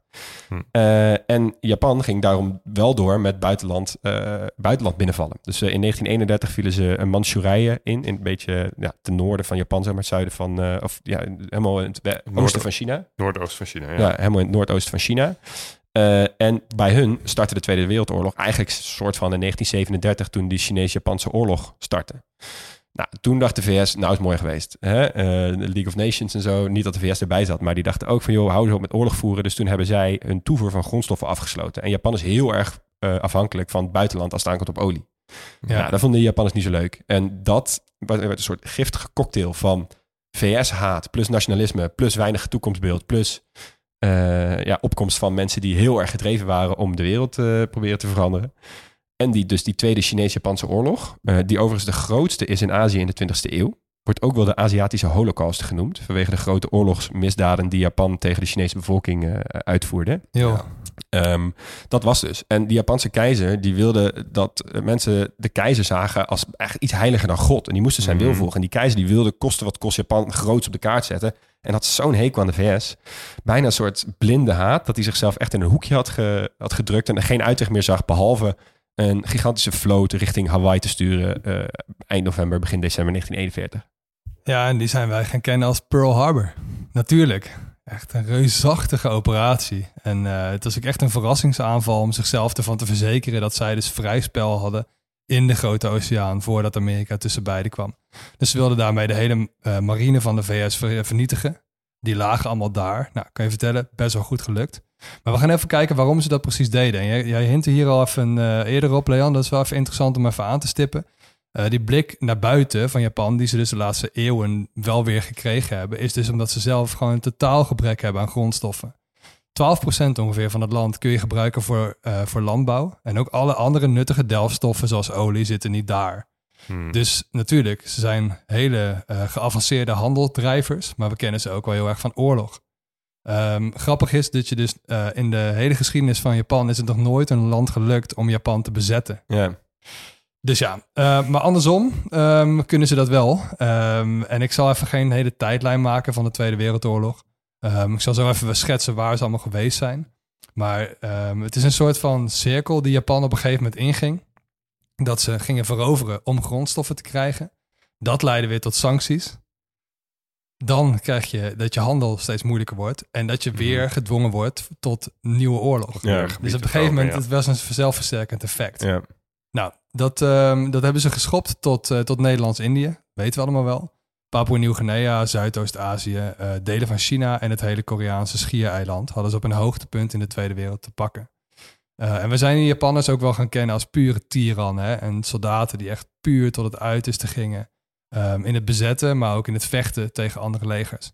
We kennen bijvoorbeeld ook de kamikaze-piloten. Nou, we hebben net gehoord waar die term kamikaze vandaan komt. Maar dat waren dus eh, piloten die wisten dat ze gingen sterven, maar toch hè, vol het vuur in gingen met hun vliegtuigen of over land. Eh, roepend banzai, lang leven de keizer. Ja. Dat zijn, dat zijn termen die we heel erg kennen. Ja. Waar, we, waar we Japan ook heel erg van kennen zijn natuurlijk de atoombommen. Ik ben blij dat ik pas even naar die film Oppenheimer ben geweest. Eh, zoals misschien wel veel van onze luisteraars. Timing kon niet beter voor deze aflevering. ja, ik heb hem vlak voor de Marshall-eilanden gezien. Dus dat was ook al. Ik dacht, Oh ja. ah, ja, hier hebben we ook gehad. Hebben we goede afleveringen te pakken ja, daarvoor. inderdaad. Ja, het is een, eh, even een veel te korte samenvatting. Ehm, Amerika had tijdens de Tweede Wereldoorlog een wedloop om de eerste atoombom. Hadden ze met Duitsland. En ze hebben hem gewonnen zonder hem te hoeven gebruiken op het originele doelwit, Duitsland. Ja. Want die hadden zich net overgegeven voordat ze gingen testen. Maar toen bleef er nog een vijand over waarvan ze wisten dat die zich nooit zouden gaan overgeven. En dat was dus Japan. We hebben net natuurlijk gezegd hè, dat het bijna onmogelijk is om Japan te bezetten. Dus de VS heeft toen gewoon zitten rekenen van eh, kijken hoeveel slachtoffers dit gaat, kiezen, eh, gaat, eh, gaat kosten. Aan beide kanten, maar natuurlijk ook vooral aan de Amerikaanse kant. Ja. Ja. Dus Amerikaanse oorlogslogica zegt de bom moet worden ingezet om levens te redden. Ja. Ja. Nou, voorbode daarvan was wel het zware verzet waarop de Amerikanen waren gestuurd toen ze Okinawa wilden innemen. Okinawa is een van de zuidelijkste eilanden van Japan. Het is echt een bijna een tropisch eiland. Eh, daar hebben ze heel zwaar gevochten en daarvan wisten ze wel van oké, als we dit hele fucking, deze hele banaan moeten gaan in, eh, innemen, dat gaat gewoon hartstikke veel doden eh, kosten. Ja. Ja. Dus die bom werd gebruikt, of eigenlijk bommen moet ik zeggen. Eh, op twee opmerkelijke steden, twee industriesteden die uit de bus kwamen omdat er om verschillende redenen eh, andere steden waren afgevallen. Dus Kyoto, oude hoofdstad, dat soort dingen. Ja, was veel te cultureel. Dat wilden ze niet slopen. Precies. Hmm. Hiroshima was eh, best wel intact nog uit andere bombardementen en had een hele grote militaire en industriële betekenis. En die bom die viel dus op 6 augustus 1945. Ehm, en wat gebeurde er niet? Japans onvoorwaardelijke overgave. Want een van de voorwaarden was ook, eh, de keizer zou ook zijn goddelijke status verliezen. Drie dagen later kwam er een tweede bom en die kwam op Nagasaki. Wat niet veel mensen weten is dat het een alternatieve locatie was voor de stad Kokura, een oude vestingstad. Die was eigenlijk het doel, maar er was een heel slecht zicht. Dus er werd last Oh. minute uitgeweken naar Nagasaki. Oh, dat soort eh, ja, beslissingen door, door het lot, die dan zo'n enorme gevolgen hebben. Ja. Ja. ja, ze zeggen nu ook in Japan is er nog wel een gezegde, het geluk van Kokura. Eh, en dat betekent eigenlijk in het Japans dat het is een gezegde voor het ontsnappen aan een gevaar waarvan je niet bewust bent dat het er is. Mhm. Dat, dat waren dus de mensen van, Ja. eh, van Kokura. Ja, en er zijn dus hieromheen, over het einde van de Tweede Wereldoorlog, zijn zoveel verhalen. Ook over die bommen. Ook over die gasten die die bommen hebben moeten droppen en zo. En welke gevoelens ze erbij hadden en zo. En eh, er zijn ook hele theorieën over dat die bommen helemaal niet het einde van Japan waren voor de Tweede Wereldoorlog. Maar juist de eh, angst dat de eh, Russen, die Sovjets, met hun hele leger vanuit eh, Rusland zouden overstappen naar Japan. En dat ze dan echt hun land kwijt zouden zijn. Ja, die zouden ook Ja, komen. Die Ja. zouden komen. En Ja. daarom dat de Amerikanen snel hun, hun... Dit is allemaal theorie, hè? En daarom dat die Amerikanen snel hun, hun bommen dropten... en dat de Japanners opgaven en dat ze dachten... ja, oké, fuck it. Want als die Russen ook hier ook nog overheen Ja. komen... dan zijn we echt Dan, alles dan definitief blijven we in de westerse invloedssfeer in plaats van in de Sovjet. Precies. Dan Ja, zijn wij tenminste de overwinnaars. Ja. Ja. Nou, die twee steden, eh, Hiroshima en Nagasaki, werden echt met de grond gelijk gemaakt. En ik vind altijd heel erg die, Die luchtfoto's met van die before en after, dat vind ik misschien wel nog de allerziekste. Ja. Omdat die leegheid, die is super indrukwekkend. En dat doet je echt de rillen van afschuw. ja, en ze hebben nog dat ene gebouw dat daar nog, dat daar nog staat. Op heel veel van die foto's. Ja, Dat als een soort museum in de stad. Dat staat er nu nog steeds. Daar kan je ook gewoon heen. ja bizar dat dat het enige is wat over is. Ja. Nou, de belangrijkste doodsoorzaken hingen een beetje af van de tijd waarin je meet. Dus ik doe even Hiroshima. Eh, meteen na de bom kreeg je een golf van luchtdruk dus die, die die bom teweeg brengt. Dat samen met de hitte van de ontploffing ehm, werd ongeveer 300.000 graden. Ehm, dat was toen de grootste doodsoorzaak. En daarna, de dagen daarna, werd het vooral de straling die de st- eh, slachtoffers eiste en brand. Want die hele Ja. steden die waren natuurlijk helemaal van hout. Dus dat brandde. Ja. En in de jaren daarna, tot vele jaren later, bleef mensen dus veel last houden van die straling. En werd kanker uiteindelijk de grootste doodsoorzaak. Nou, totale afrekening. Ja, alleen Hiroshima, eh, tussen de 225 en 250.000 doden. De- Echt insane. Ja. Ja. Nagasaki was nog ietsje minder. En laten we niet vergeten dat Japan daarvoor ook al heel erg bestookt werd met bommen. Ja. En net als in die eh, Duitse steden bijvoorbeeld ook, dat in, weet ik veel, Dresden of zo, op één dag iets van 25.000 mensen omkwamen. Ja, die zo. cijfers heb je ook Mhm. voor Tokio. Ja. Wat ik alles zo bizar vind aan dit is dat bij ons bij de, bij de geschiedenisboekjes werd dit altijd gewoon gepresenteerd als soort feit. Zo van, oh ja, eh, weet je, de Duitsers allemaal verschrikkelijk holocaust en kampen en zo. Oh ja, en de Amerikanen dropten ook nog twee van de zwaarste bommen ooit midden op twee steden. Ja, Dat je echt denkt, ja, maar dat, is- dat, daar moeten we ook niet zo overheen stappen. Ja. Dat is ook gewoon bizar. En je ziet het nu weer terugkomen, omdat Oppenheimer, je hebt het er net over gehad, die kwam uit tegelijkertijd met Barbie, die film. Ja. Dus er werden heel veel grappen gemaakt over eh, Barbenheimer. En dat ze dat echt super vrolijk roze en gezellig versus Oppenheimer, zwaar, bommen en dood. ja. En dan gingen ze allemaal grappen maken over, over atoombommen en Barbie met dan zo'n atoomomhoofd. Maar ja, Ja. die film is dus in Japan, of dat werd in Japan echt niet gewaardeerd. Nee, Die zeiden van, joh luister, wat voor jullie een grote grap is, heeft bij ons gewoon gezorgd voor wat, 300, 350.000 doden. bijvoorbeeld. Ja. Eh, ja, dus dit is ook even iets goed om bij stil te staan dat dat gewoon gebeurd is. Het is echt Ja. een, misschien wel een van de beste voorbeelden van dat de geschiedenis natuurlijk geschreven wordt door de overwinnaars. Ik heb hier ook inderdaad over na zitten denken dat wij hebben dit gewoon geleerd van oké, toen was die bom en toen was de oorlog klaar, hadden we Ja. gewonnen, superleuk. Ja, Nou, iedereen wist wel dat het heel erg was. Maar dit is natuurlijk een heel westercentrische manier van hier naar kijken. Ja. Omdat wij toevallig hierdoor ook wel de vrucht hebben geplukt van de uitkomst van die oorlog. ja. Ja. Nou, wat ik wel een interessante vergelijking vind trouwens, eh, rond de Tweede Wereldoorlog en net daarvoor, is met Italië in dezelfde tijd. Want ook daar werd dus de koning verweten dat hij de fascisten van Mussolini best wel makkelijk heeft gemaakt. Echt het land heeft laten Mhm. kapen. En in Japan was het ook een extreem nationalistische, militaristische dictator, Hideki Tojo moeten we hem even noemen. Eh, die kreeg ook het land in handen. Maar ook in Japan wordt heel erg gediscussieerd over de rol van Hirohito hierin. ja, de keizer. De keizer, ja. Dus nou ja, goed, wij zijn hier geen experts in, maar ik vond het wel een interessante vergelijking om eens over Mhm. na te denken. Ja, en interessant dat de keizer wel mocht blijven. ja, ja, Waar in Italië de, de koning eh, bijvoorbeeld wel moest verdwijnen. ja, die, Ja. Werd, eh, die werd inderdaad persona non grata en die moest eh, in Frankrijk in ballingschap gaan wonen. Nou, na de oorlog kun je vooral parallel- parallellen trekken met Duitsland. En ook hier vind ik het wel spannend om conclusies te trekken. Maar ik denk dat de VS dit gewoon fucking goed hebben gedaan. Eh, Japan liep echt aan de leiband van, van, eh, van de VS. Totaal gedemilitariseerd, maar kreeg in eh, economische zin enorme injecties. ja. En maakte dus net als Italië en Duitsland echt een waanzinnige groei door. En belandde dus ook veilig in het westerse kamp van de Koude Oorlog die inmiddels was gearriveerd. Ja, ja en het, Ja. het, het cruwe hiervan is dat dus al hun fabrieken en al hun eh, oude eh, technologie van de, van de industriële revolutie is helemaal kapot gebombardeerd. Ja, Maar omdat het allemaal kapot was, moesten ze het opnieuw opbouwen. En dat hebben ze gedaan met het geld wat ze hebben gekregen van de VS. Maar Ja. daardoor konden ze dus wel meteen de nieuwe technologieën in nieuwe fabrieken maken in de jaren 50 en 60. en dat de Mhm. VS nog een beetje controle over wat er dan precies gedaan werd. Ja, Nog een Wirtschaftswunder. We hebben ze nu allemaal gehad. Ja. Duitsland, Italië en nu ook Japan. Nou, tegenwoordig is het een constitutionele monarchie. eh, net als wij trouwens. eh, en ook heel veel andere landen. Maar het is wel uniek, want Japan is het enige land dat nog een keizer heeft. ter wereld. Ja, Ja. Ah. En het is natuurlijk een parlementaire democratie. En dat zie je wel veel terug ehm, eh, van de Japanse cultuur, zie je daarin. Eh, Japan is een zogenaamde schaamtecultuur, een eercultuur. Hugje stipt het al even aan. Het is heel belangrijk om gezichtsverlies te voorkomen. Ja. Voor jouzelf en vooral ook voor je medemens. Hè? Dus je groep, je familie of je land. En Nederland heeft bijvoorbeeld een veel individualistischere manier van denken. En je hoeft je hier in Nederland nooit voor ergens voor te schamen, zeggen we dan. Je moet lekker jezelf kunnen zijn. Ja. In Japan is dat dus totaal anders. En die schaamtecultuur, die zie je dus ook terug in de eh, politiek. Eh nemawashi is hun term voor polderen. Doen ze ook heel fanatiek. En in de regel is het dus ook niet zo belangrijk dat politici daar flair hebben. Eh, ze zijn een beetje saai, zeggen ze ook wel eens. Ehm, maar ik maakte eerder een vergelijking met Italië. En met deze saaiheid lijkt die vergelijking helemaal weg te zijn. maar na de oorlog wordt die vergelijking ook nog wel veel gemaakt. Want eh, we hadden het in Italië al over dat zij heel veel regeringen hebben. En heel veel eh, minister-presidenten verslijten. En Japan heeft ook echt fucking veel premiers gehad in de afgelopen decennia. Ik was even aan het tellen en ik vond 37 minister-presidenten na de oorlog. Wow. Die het allemaal heel kort uithouden, al zijn ze wel van dezelfde partij vaak. Uh, en politici die vinden het heel moeilijk om dit te duiden, politicologen. Ja, Um, wil zeggen, hoe komt dat dan? ja, het is een beetje een combinatie van korte termijn denken, de aard van het politieke stelsel, die schaamtecultuur dus, hè, met eergevoel als hoogste waarde. En dan heb je dus gewoon van die hele kleine dingen die gewoon ervoor kunnen zorgen dat een regering vallen. Ah ja, precies. Dus daar heb je gewoon voortdurend dat als... Hè, daar zou een toeslagenschandaal er onmiddellijk toe leiden... dat, eh, dat de hele regering opkrast en nooit meer terugkomt. Ja, Ja. absoluut. En Ja. de schoenen van Hugo de Jonge waarschijnlijk ook. Ja. Zo, zo diep gaat het. Weet wel? Er zijn ook echt wel regeringen gevallen met de aanleiding dat de minister-president gewoon een lelijk shirt aan had. Oké. ja.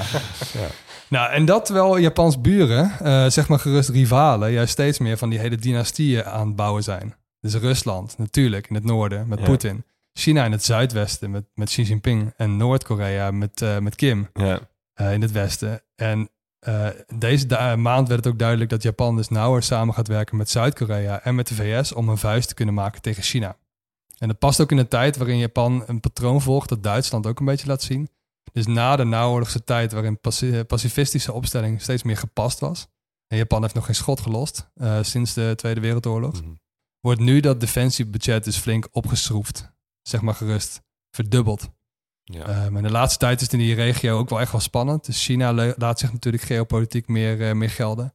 Um, en ook onlangs werd het duidelijk dat Japan dus radioactief afvalwater eh, uit de centrale van Fukushima gaat lozen. Um, gewoon afgesproken is dit, internationaal. En de VN heeft dit ook als veilig bestempeld.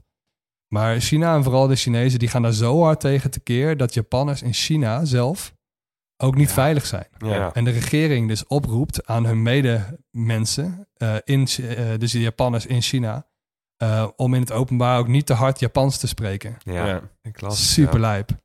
Ja, maar die, die haat jegens Japanners, die zit in China nog zo diep. Ja. En ik weet ook nog dat wij daar waren, dat we eh, regelmatig winkels tegenkwamen waar op de raam van de etalage stond, eh, Japanese people not welcome. Oh ja? Ja, Oh, ik herinner me dat helemaal niet. ja. jongen. nee, dat, dat kwam je echt tegen daar. Wow. En dat was nog voor het lozen van afvalwater eh, uit Fukushima. Dus ja, die, hè, dat, dat, dat vergeven van de, van de grote eh Chinees-Japanse oorlog, dat is daar nog zeker niet gebeurd. Nee, dit is echt een rivaliteit uit het boekje inderdaad. Ja. Ja.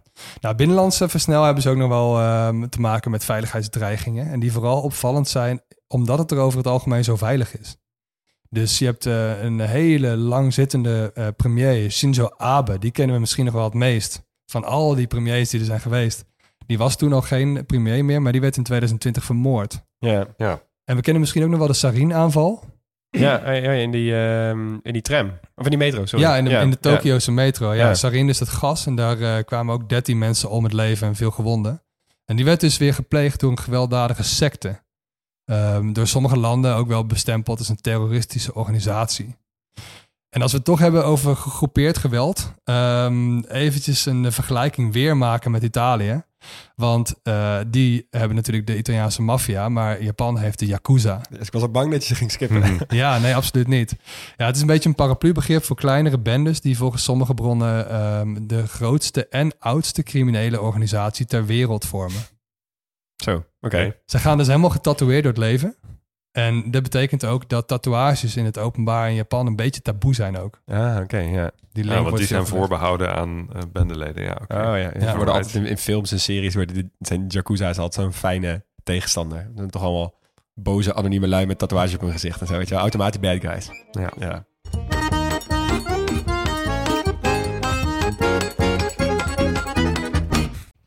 Stop de podcast. Je vakantiegeld komt eraan, dus het is tijd om jouw reis te boeken. En onze sponsor van vandaag heeft een dikke kortingscode. En die sponsor van vandaag is Sawadi, niemand minder. Dit is een reisorganisatie en vakanties zijn natuurlijk duur, dus dit aanbod is extra interessant deze tijd. Ik vind dat altijd een mooie organisatie, Sawadi. Ja, ja ik ook wel. En Ja. ze bieden verschillende soorten eh, groepsreizen aan.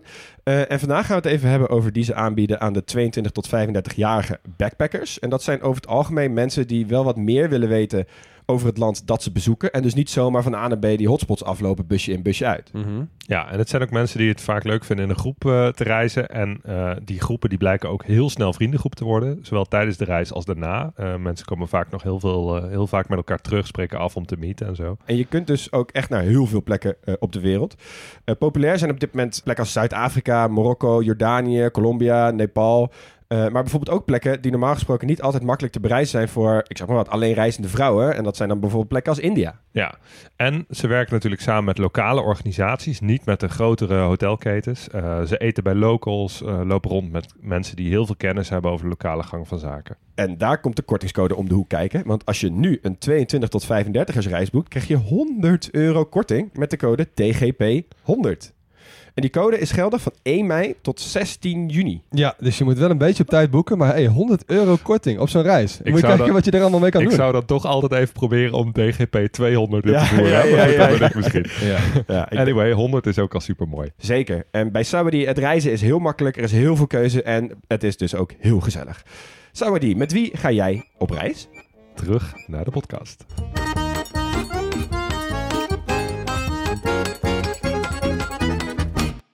We beginnen even met de geologie van Japan.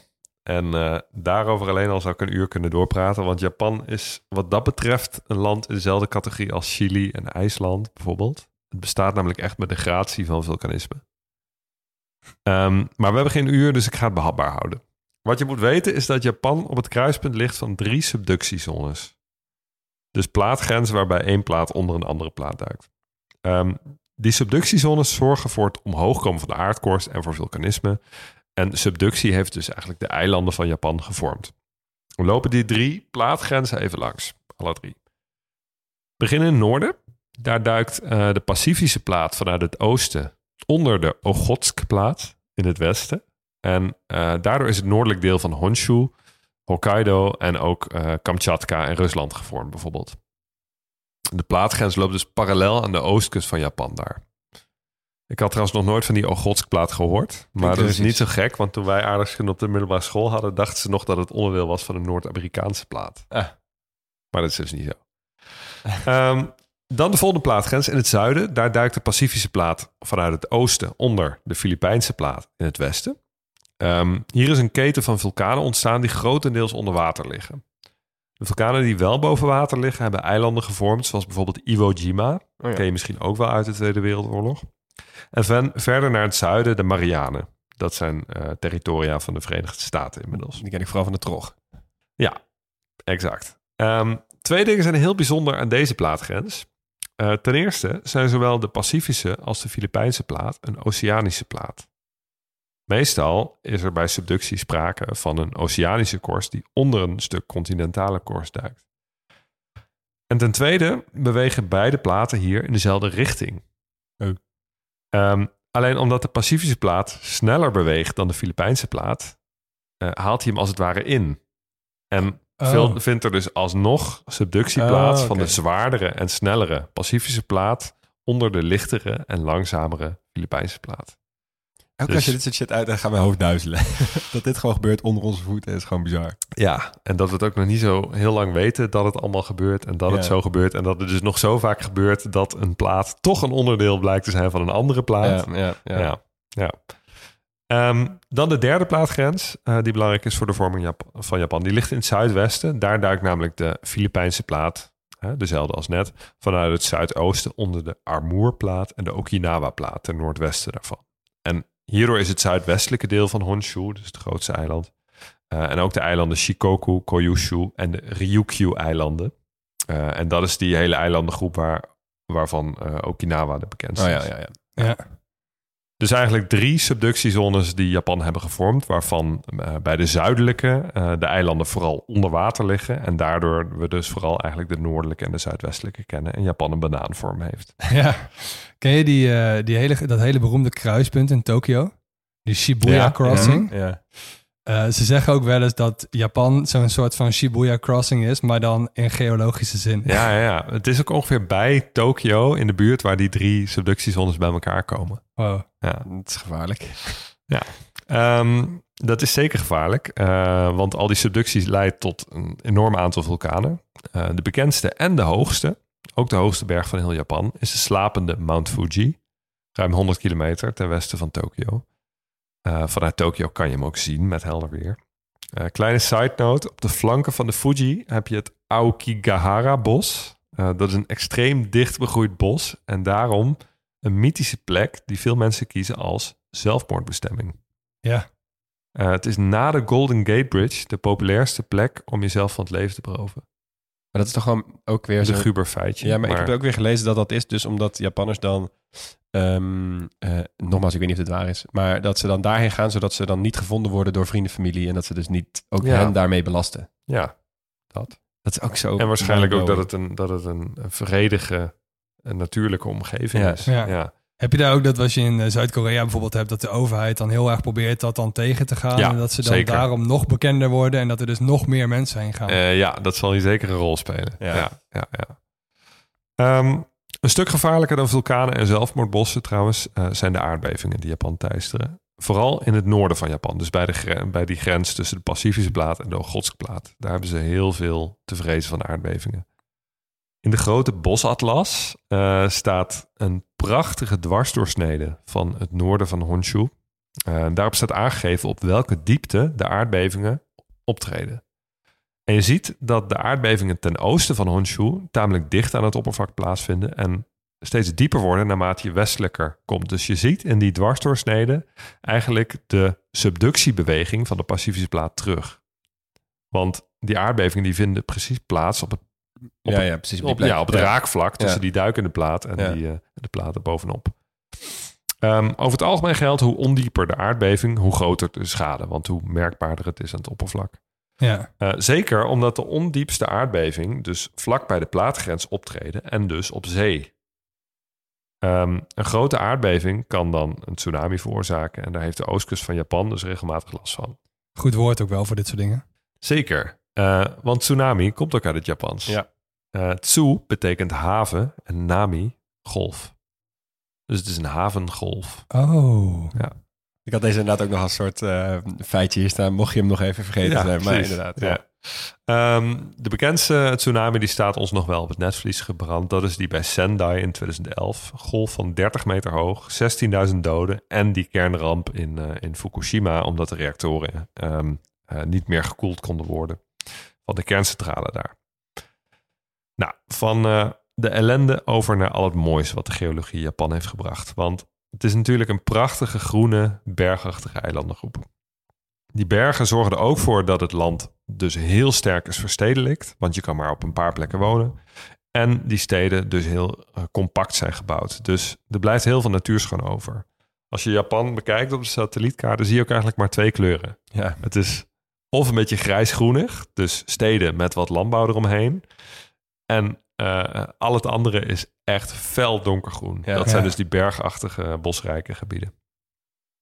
Het is natuurlijk ook een hele langgerekte eilandengroep.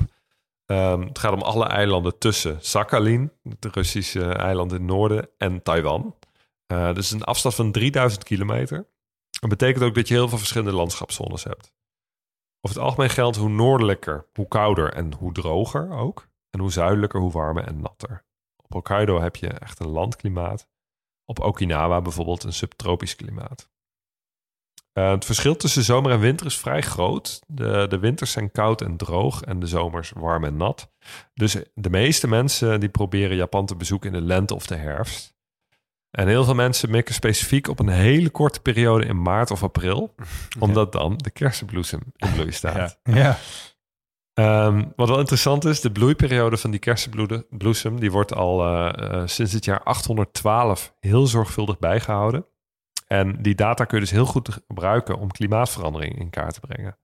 En wat je ziet is dat die bloeiperiode eeuwenlang min of meer stabiel is, uh, maar de laatste decennia plots steeds vroeger valt, omdat de natuur eerder ontwaakt uit de winter. Dus het is precies zo'n hockeystick grafiek die je ook van temperatuur kan maken. Ja. Ja. Um, maar goed, die klimaatverschillen in uh, verschillende delen van het land zorgen dus ook voor heel veel verschillende soorten dieren en planten. En Japan wordt daarom als geheel aangemerkt als een uh, biodiversiteitshotspot. Ik pak er een paar bijzonderheden uit. Um, op Hokkaido, helemaal noorden, vind je bijvoorbeeld een van de grootste soorten bruine beren ter wereld. De Usuri-beer. Uh, dat is een, een grizzly-achtige beer. Um, als je 20 kilometer naar het zuiden gaat, en de, uh, het water oversteekt, dan kom je in het noorden van Honshu en daar kun je al apen tegenkomen. Hm. Dat zijn de Japanse makaken en dat zijn de noordelijkste apen ter wereld. Zijn dat die witte ja. snowmonkeys die altijd in die... Uh... Ja, nee, met, die rode, met die rode gezichten. Ja. Zijn dat die beesten die ook met elkaar gewoon vacht. lekker in zo'n, in zo'n gijzermeertje ja, zitten te chillen? Zeker, ja. ja. ze hebben zich aardig aangepast aan de strenge winters, maar ze houden zichzelf inderdaad vaak warm in die warmwaterbronnen die vulkanische cadeautjes als het ware. uh, er zijn mooie foto's van. Zo'n groep makaken badderend tussen besneeuwde bergen. Ja, heerlijk. Ja. Uh, lang niet alle Japanse makaken wonen trouwens zo noordelijk, want ze komen in, uh, in bijna heel Japan voor. Um, de wateren rond Japan zijn natuurlijk ook goed voor een karrevracht aan bijzondere zeedieren. En mijn oog viel op de Japanse vliegende inktvis. What? Ja, op het moment dat je een bepaalde eigenschap gekoppeld ziet aan een soort waarbij je die eigenschap niet direct verwacht, uh, klik je natuurlijk altijd even door. Dat zullen jullie wel, kennen. Um, en ik werd niet teleurgesteld door de Japanse vliegende inktvis, want uh, hij ziet er in heel veel opzichten uit als een normale inktvis, maar kan als hij zich bedreigd voelt opspringen uit het water en binnen drie seconden meer dan 30 meter boven water afleggen. Wauw. Uh, dus, uh, dus, oh ja, ja, check. Dus niet, niet 30 meter boven zeeniveau. Ik nee, nee, nee, wat, nee, Dat kan maar een lengte van 30 meter afleggen. Oh, dat is vet. Dat is dus niet een beetje opspringen, nee. zoals vliegende vissen, maar het is echt een, een flinke... Een soort teleporten. Dan ga je ergens anders weer het water in. Ja, best handig. Oh, maar dat is snel, hè? Ja, dat is echt heel snel. 10 meter per seconde. Ja, dat is een beetje Usain Bolt-achtige snelheden. Alleen dan in het water. Alleen dan uh, boven water. Boven water. Ja, gewoon spelen. Ja. Oké. Okay. Een van de bekendste Japanse vissen hebben ze trouwens zelf gekweekt. De nationale vis, de kooikarper. Ja, ja. Oh ja. bekend um, van de tatoeages. ja, en de kooikarper is eigenlijk een tautologie, want kooi is Japans voor karper. Oh ja. Dus uh, zeg voortaan kooi. Um, ze kweken deze kleurige variant uh, sinds de 19e eeuw. En inmiddels uh, zien we ze natuurlijk ook in heel veel Nederlandse vijvers. Het bekendste exportproduct in de flora is trouwens ook gekweekt. Bonsai. Oh, ja. Bonsaibomen. Ja. Um, dat is geen soort, maar een snoeiwijze die je kan toepassen op verschillende soorten um, planten. Het, het, idee is eigenlijk dat je een houtige plant zo snoeit uh, dat die in de loop der jaren uh, gaat lijken op een miniatuurversie van een volgroeide boom. Slim. Ja. Um, en dit is een van de vele dingen die Japanners echt tot kunst hebben verheven. Uh, ik vind het altijd echt prachtig. Vooral de bijbehorende instructiefilmpjes op YouTube van mensen die helemaal losgaan met ja. uh, speciale trim sets en zo, waarmee ze hun, hun boompjes en blaadjes kunnen Heb je ook wel lekker een niche te pakken hoor. Echt, zo echt inderdaad. Prachtig. YouTube dus, zelf doe video's uh, over bonsai-boompjes. ja. Lekker. Nou Hug, um, met zoveel moois kan het ook niet verrassen dat er veel geïnteresseerde mensen genieten van het land Japan. En ik zal ook even zo meteen wat dieper ingaan op de, op de klimatologische omstandigheden en de, en de seizoenen. Maar laten we even beginnen eerst met een wat onderbelicht deel meestal van ons toerisme hoofdstukje. Uh, het binnenlandse toerisme.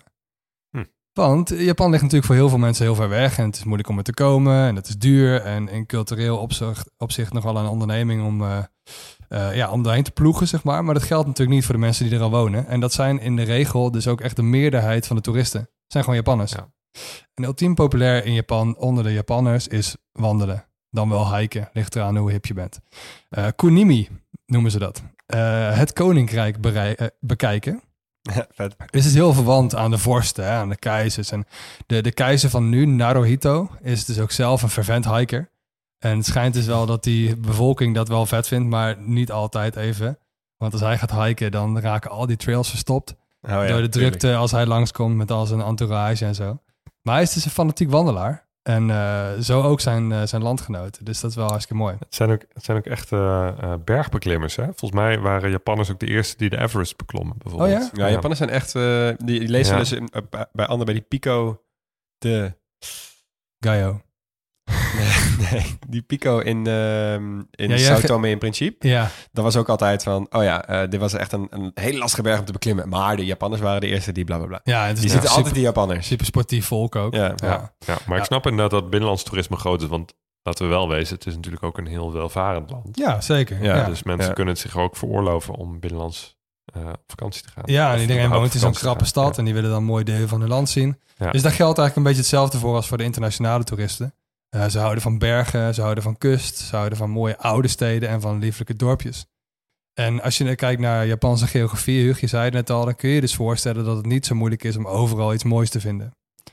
Dus eerst even de interessantste steden. Tokio natuurlijk, een, eh, nou ja, een gekke huis voor veel mensen die er niet zo vaak eh, komen. Het kan nogal overweldigend zijn met zo'n extreem homogene bevolking ook. Nou ja, bijna 40 miljoen. Eh, maar het, is, het schijnt ook wel zo goed en strak ingericht te zijn dat het dus niet overal voelt als een gek huis. Dus dat is dan wel mooi. Eh, voor de rest, we maken wel een keer een special. Ja? ja. Ehm, Kyoto natuurlijk de oude hoofdstad. Geldt ook als een van de mooiste steden, omdat daar de historie nog heel erg voelbaar is in het stadsbeeld. Je hebt ook wat grote knallers natuurlijk eh, Nagoya, Fukuoka en Osaka, die ogen wat moderner. Eh laatst genoemde Osaka is, eh, wordt ook wel gezien als de culinaire hoofdstad van Japan. Ja. Eh, noemen ze zelf ook wel de Tenka no Daido Koro, oftewel La- Slans keuken. Nou, daar kun je dus mooi heen. En waar veel mensen ook natuurlijk heen gaan, is naar Nagasaki en Hiroshima voor de geschiedenis. En de natuur hangt, hè, zoals je al zei, af van het seizoen.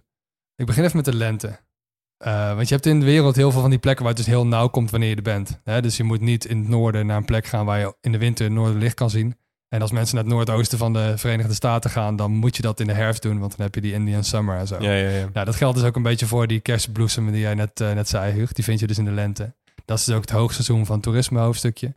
Ehm, heel Japan wordt dan lichtpaars. En het grappige is wel, in Okinawa begint het al in januari over het algemeen. En in Hokkaido begint het in mei. Dus, Dus je, je kan kunt dus wel meereizen. met, met ze meereizen Ja. als je wil. Als het je niet lang genoeg duurt. Ehm, grote kans is trouwens dat dit wel echt is waar je aan denkt. Als je aan Japan denkt. Ja. Dat heel, heel lichtpaarse land. Rituals helpt trouwens ook wel. met de Sakura-lijn. ja. Kun je lekker je hele leven... De samurai en zo en al die... Ja, je hele leven op reset met een badschuimpje en zo. Maar goed, eh, daar moet je dus heen in de lente en dan is het dus ook hoogseizoen. Ehm hoogseizoen is het niet echt in de zomer, want dan is het eigenlijk op de meeste plekken best wel warm en vochtig. En eh, het kan dus ook wel aardig regenen. Eh, voor de liefhebber wel, eh, er zijn heel veel plekken die normaal heel koud zijn, daar kun je dus nu wel heen. En het hele land is natuurlijk groen. En je hebt er ook veel festivals. Dus Fukagawa Hachiman Matsuri is het waterfestival, waar dus enorme mensenmassa's water gooien op mobiele tempeltjes die dan door de straat trekken, zeg maar. Lijkt me erg gezellig. Ehm, het gaat dan wel vooral veel stormen eind van de zomer. En dat betekent ook dat begin van de herfst, september, het tyfoonseizoen is. Ehm dat wordt daarna steeds wel weer minder. En ook de herfst is dus wel een hoogseizoen, want het is wel net zo'n mid-range temperatuurseizoen. Eh, het is ook echt een land van herfstkleuren dan. En denk echt van die meertjes met kleine tempeltjes aan de rand. En dan ben je voor je gevoel ook wel echt in Japan. Even- Even over die, over die festivals. Ja. Je stapt er net overheen, maar Japan heeft echt heel veel lijpe festivals. Ja, Maar ze hebben ook daar het penisfestival, of het vruchtbaarheidsfestival. het penisfestival. Ja, ja, ja. Wat, wat gaan ze daar doen?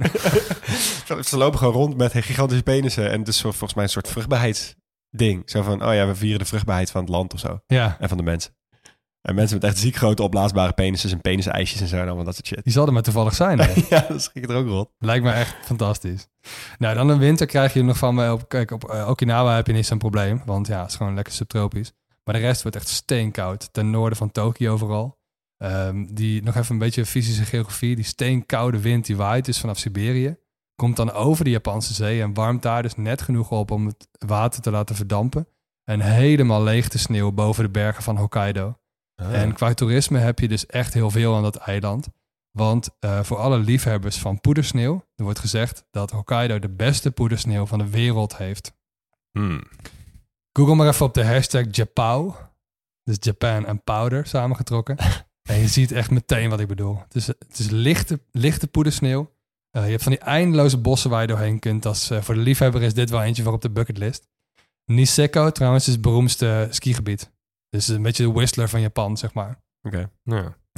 Voordeel daarvan is wel dat je naar de onsen kunt. De lokale sauna. Eh, die zit vaak weer gekoppeld aan een ryokan. Eh, de Japanse versie van een pensionnetje. Hè, dus of een herberg ja, of ja, een, een inn, zoals in Amerika. Het is heel kleinschalig en authentiek. Echt een goede manier om te verblijven. En ik kreeg die tip ook van Florien, vriendin van ons van de studie. Eh, die zei wel, check ook eventjes van tevoren of er dan futon staat. Want als dat er staat, dan slaap je basically gewoon op een matje op de grond. Ook dat is natuurlijk een deel van de oude Japanse levenskunst. Maar bepaal zelf even hoe ver je daarin wil gaan. Ja. Eh, zij zei ook wel, ga met de Shinkansen. Ja. Hè, ja. Dus de hoge snelheidstrein van Japan. Eh, Japan is heel bergachtig, dat is mooi en onhandig. Maar Mhm. ook heel smal. En dat is wel chill voor Ja. een trein. Ja. Ja. Ehm, gelukkig was Japan dus ook het eerste land ter wereld dat hoge snelheidslijnen ging bouwen. Met steun van de VS. Nogmaals, goed gedaan. Maar ook echt tot ver. Die trein gaat helemaal tot aan Hokkaido. Ja, Ja. Wat ik Ja. echt niet had en verwacht. allemaal vertakkingen en zo. En Ja. het voordeel is wel, ze hebben allemaal een eigen spoor. Ja. Dus je zit nooit Ja, achter zo'n sprintertje, zeg maar. Ja. Ja. Ja. En alles rijdt natuurlijk perfect op tijd. Ja. Nou, Japan is wel een van de landen waar ik de meeste druk zou voelen om me te gedragen als toerist. Ja. En daar zitten we sowieso wel een beetje in. Dus ik zal weer eventjes eh, een lijstje doornemen met jullie van dingen die je wel en niet moet doen. Ik vond zelfs een website met 102 do's en don'ts. Dus dan weet je wel dat je een land hebt met een stevige etiketten. Eh, de eh, belangrijkste is misschien wel wees voorzichtig met eten in het openbaar. Eh, en vooral niet lopend. Daar schijnen Japanners niet goed op te gaan. Oh ja, is dat zo? Ja, Oké. dus doe dat Nu al niet. wat geleerd. En de trein moet je ook oppassen, want dat vinden mensen ook niet zo netjes. Want eten maakt zooi en Japanners houden niet zo van zooi. Eh, slurp wel je noedels, dat mag. Maar niet als het van die droge noedels zijn, zoals een pasta gerecht. Nee, alleen ja. noedels, in, een, eh, in een broth. Ja, Maar- en misschien ga jij dit zo meteen ook met eh, een keukenhoofdstukje eh, vertellen, Leon, maar gedraag je met eetstokjes. Dus prik ze Niet niet in je in je neus. eten en zet ze ook niet rechtop in een kom rijst. Verder vond ik wel even een mooie, eh, hou je sokken bij de hand. Want je moet heel vaak je schoenen uit in tempels en zo, maar blootsvoet wordt niet altijd gewaardeerd. Oké. Ja, check. Hetzelfde geldt voor mondkapjes in drukke plekken. Dat bestond echt al voor COVID. Hè? Dus als je een drukke plek hebt, dan bescherm je elkaar eh, Ja. door het dragen van mondkapjes. Ja, het is vooral dat je zeg maar, niet bang bent om zelf ziek te worden, wat hier heel erg het idee was. Maar dat Ja. je dus bang bent om andere mensen te besmetten met als jij eventueel iets hebt. Dus Ja. misschien wel een hele mooie belichaming inderdaad. Ja, een mooi symbool. En eh, laatste, ja, eh, don't jump the queue. Dus eh, sta, blijf netjes in de rij staan. Ja, precies. Ja. is voor ons niet zo'n probleem. Laatste tip van Florien. eh, lees. Lees je in, zoveel mogelijk. Want dit is een land dat moeilijk te doorgronden is. En dat geldt wel meer dan bij andere landen waar je heen kunt. Dus het kan een reisgids zijn, maar lees ook gewoon romans die door Japanners geschreven zijn. Kan heel goed werken om de lokale cultuur daar alvast wat beter te begrijpen als je er bent. Is er niet een paar goede tipjes die we alvast op de website kunnen zetten? Eh, ik zal het er even vragen. Ja, Zet- en anders mensen die dit horen en eh, in de Telegram groep zitten, gooi hem even in de, in de leestips. Zo is het. En eh, doe je dat nou niet, dan zit je met deze aflevering misschien ook al wel goed. Nou, dan ga ik in ieder geval nu helpen om jullie de economie wat beter te leren begrijpen. Want ehm, hè, ik heb geschiedenis en economie en Japan is oud, maar de geschiedenis van de economie van Japan is ook heel oud. Want ehm, van de vijf oudste bedrijven ter wereld, hoeveel daarvan denken jullie dat er Japans zijn? Vijf. Vijf. en, en welk jaar denk je dat het het oudste is is? echt waar? Ja, het is echt waar. Oh. En welke denk je dat het oudste is? Ja, welk jaar? Ja, welk jaar gaat gesticht? echt om 800 of zo. Ja ik denk dat die is van 1100 of zo. 578. Nee joh. Een eh, Ja. bouwbedrijf. Moet je nagaan, hè, toen, toen bestond de islam nog niet eens. Nee. Oh, even om vergelijking te maken, weet je wel? Ja. ja, de 578, 705, 717, 718, 771. Nou, daar ga je al. Ja. Ehm, dus de- hè, om even aan te geven dat het echt een oude traditie is van, van bedrijven en werken. En eh, je, je ziet dat historisch hebben ze Kairetsu. Dat is een, een soort netwerk ge- vaak gecentreerd rond een hoofdbank. Die helpt dan de andere bedrijven in dat netwerk bij economische problemen. Eh, en dat is dus een groep. Een soort conglomeraat, eigenlijk een soort kartel. En dat was heel lang legaal. Eh, dat hebben ze op een gegeven moment soort van vernieuwd. Dat heet toen Zaibatsu. Het is op alle opzichten vergelijkbaar met een Kairetsu, maar was dan niet zozeer gecentreerd rond een bank, maar waarschijnlijk eh, rond een ander bedrijf. En die kon ook met externe leden zaken doen. Ehm, eh, maar dat is ook een soort van afgeschaft. Dat mag ook eigenlijk niet meer. Maar in de praktijk zie je dat heel veel van die bedrijven nog wel die, die, die structuur hebben. Hmm. Goed. Eh, wat ik vooral bizar vind, is dat Japan de derde economie van de wereld is. Na China en de VS.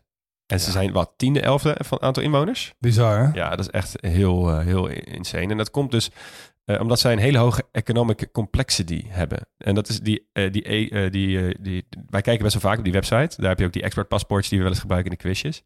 Eh, hoe complex hun economie is. Dus een hele fijne manier om holistisch te kijken naar de productieve capaciteiten van het land. Want hè, ehm, eh, je hebt landen dat als dan bijvoorbeeld, weet ik veel, één keer een, eh, een, ehm, een hele hete zomer is, of een hele, een, een, gewoon geen, geen regen valt, ja, dan is die hele economie fucked, omdat het gewoon 80% landbouw is.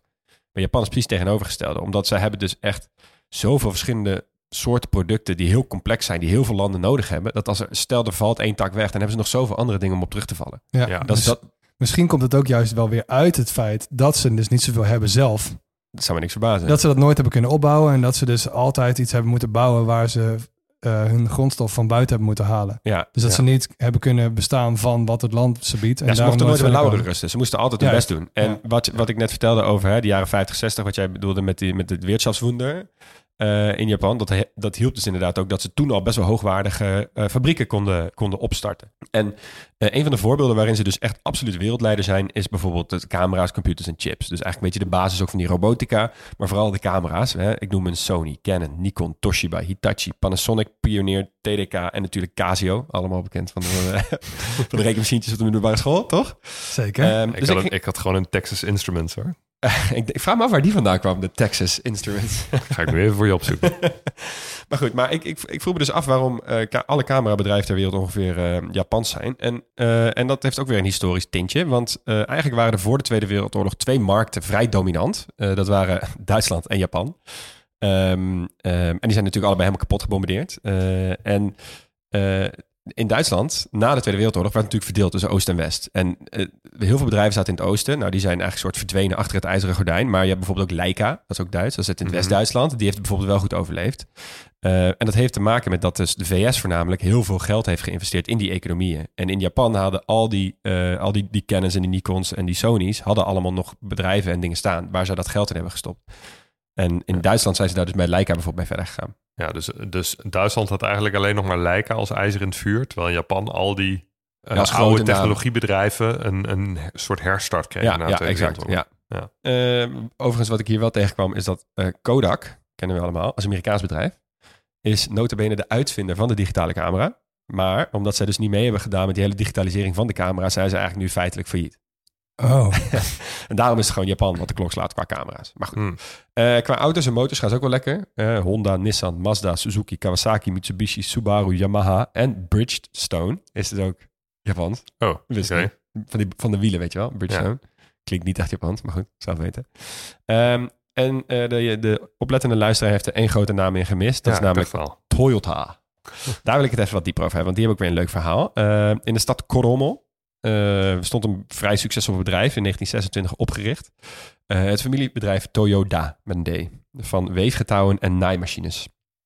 Eh, werd op- opgericht door de vader van de Japanse industriële revolutie, Saikichi Toyoda. En ze hadden allemaal leuke, super innovatieve manieren gevonden om de industrie te automatiseren en verbeteren. En toen kwam zijn zoon, eh, Kichiro Toyoda. Eh, die zei tegen zijn vader, Yo, eh, misschien moeten we even investeren in de uitbreiding tot een soort autodivisie. Want het is jaren 30, auto's komen op, dat moeten wij misschien ook doen. En die vader zag er wel wat in. En in 1936 begon de productie van de eerste auto. En een jaar later werd de fabriek hernoemd naar Toyota Motor Corporation.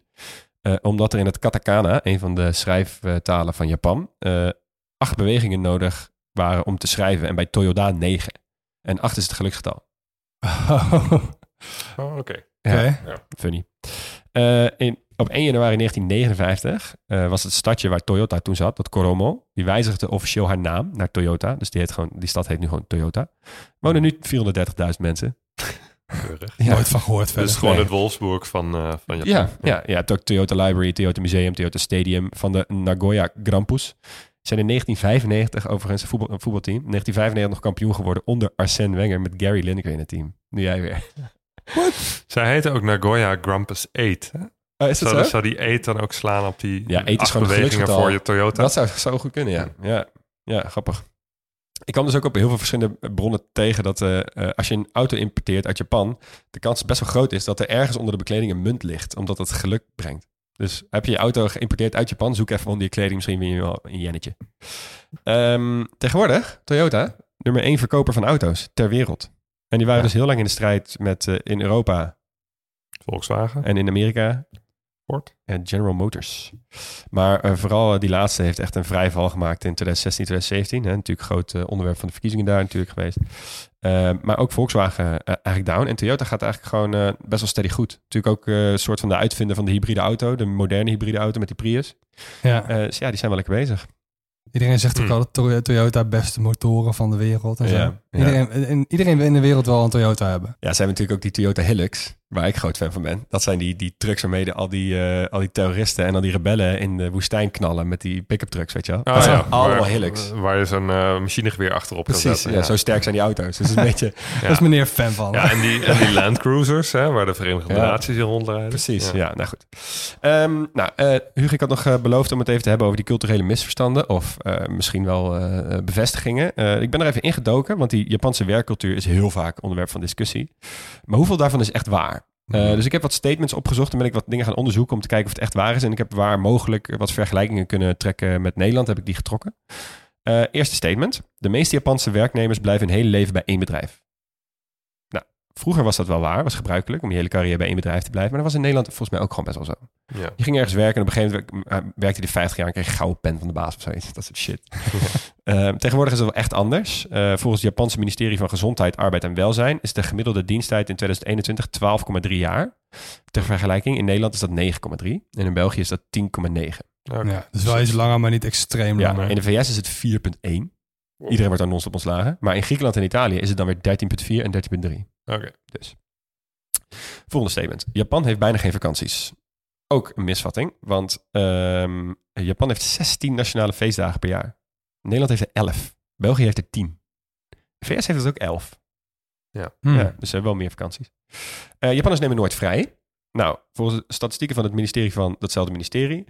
eh, krijgen werknemers gemiddeld 18 vakantiedagen per jaar... waarvan ze er 10 opnemen. Dus dit klopt wel. Ze nemen dus minder vakantiedagen op dan dat ze Dat krijgen. ze hebben, ja. Ja, eh, en er zijn dus ook allemaal inspanningen en campagnes van de overheid om mensen van, joh, ga vakantie nemen.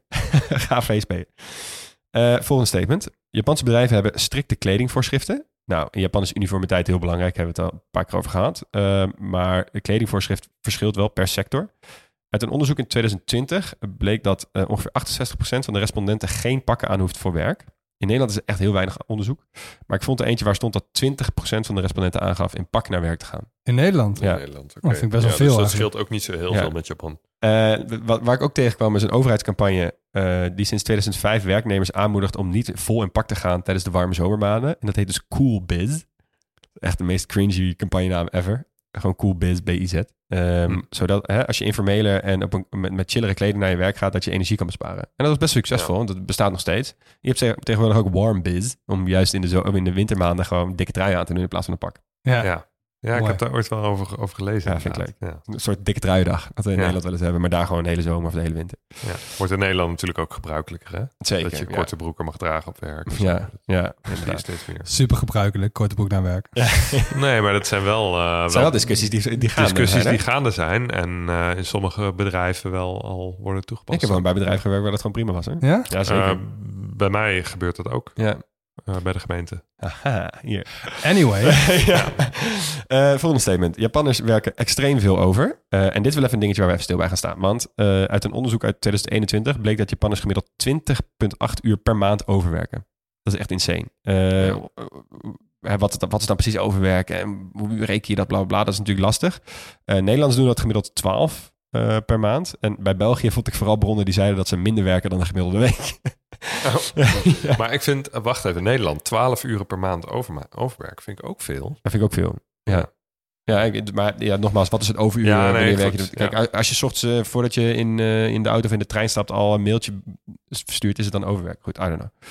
Ehm, maar het is wel echt een ding, want volgens cijfers van het Japanse ministerie van Volksgezondheid over 2006 zouden er 355 werknemers ernstig ziek zijn geworden vanwege te hard en te lang werken, waarvan de 147 daaraan zouden zijn overleden. Dus dit zijn cijfers van het ministerie, hè? Is niet Ja. eh, een of andere iets. Ja. En ze hebben er ook een woord voor, karoshi. Eh, en ze hebben dus ook een woord voor aan zelfmoord gerelateerd aan overwerk. Dat is karojisatsu. Dat is dus als je zelfmoord pleegt omdat je gewoon te hard hebt gewerkt.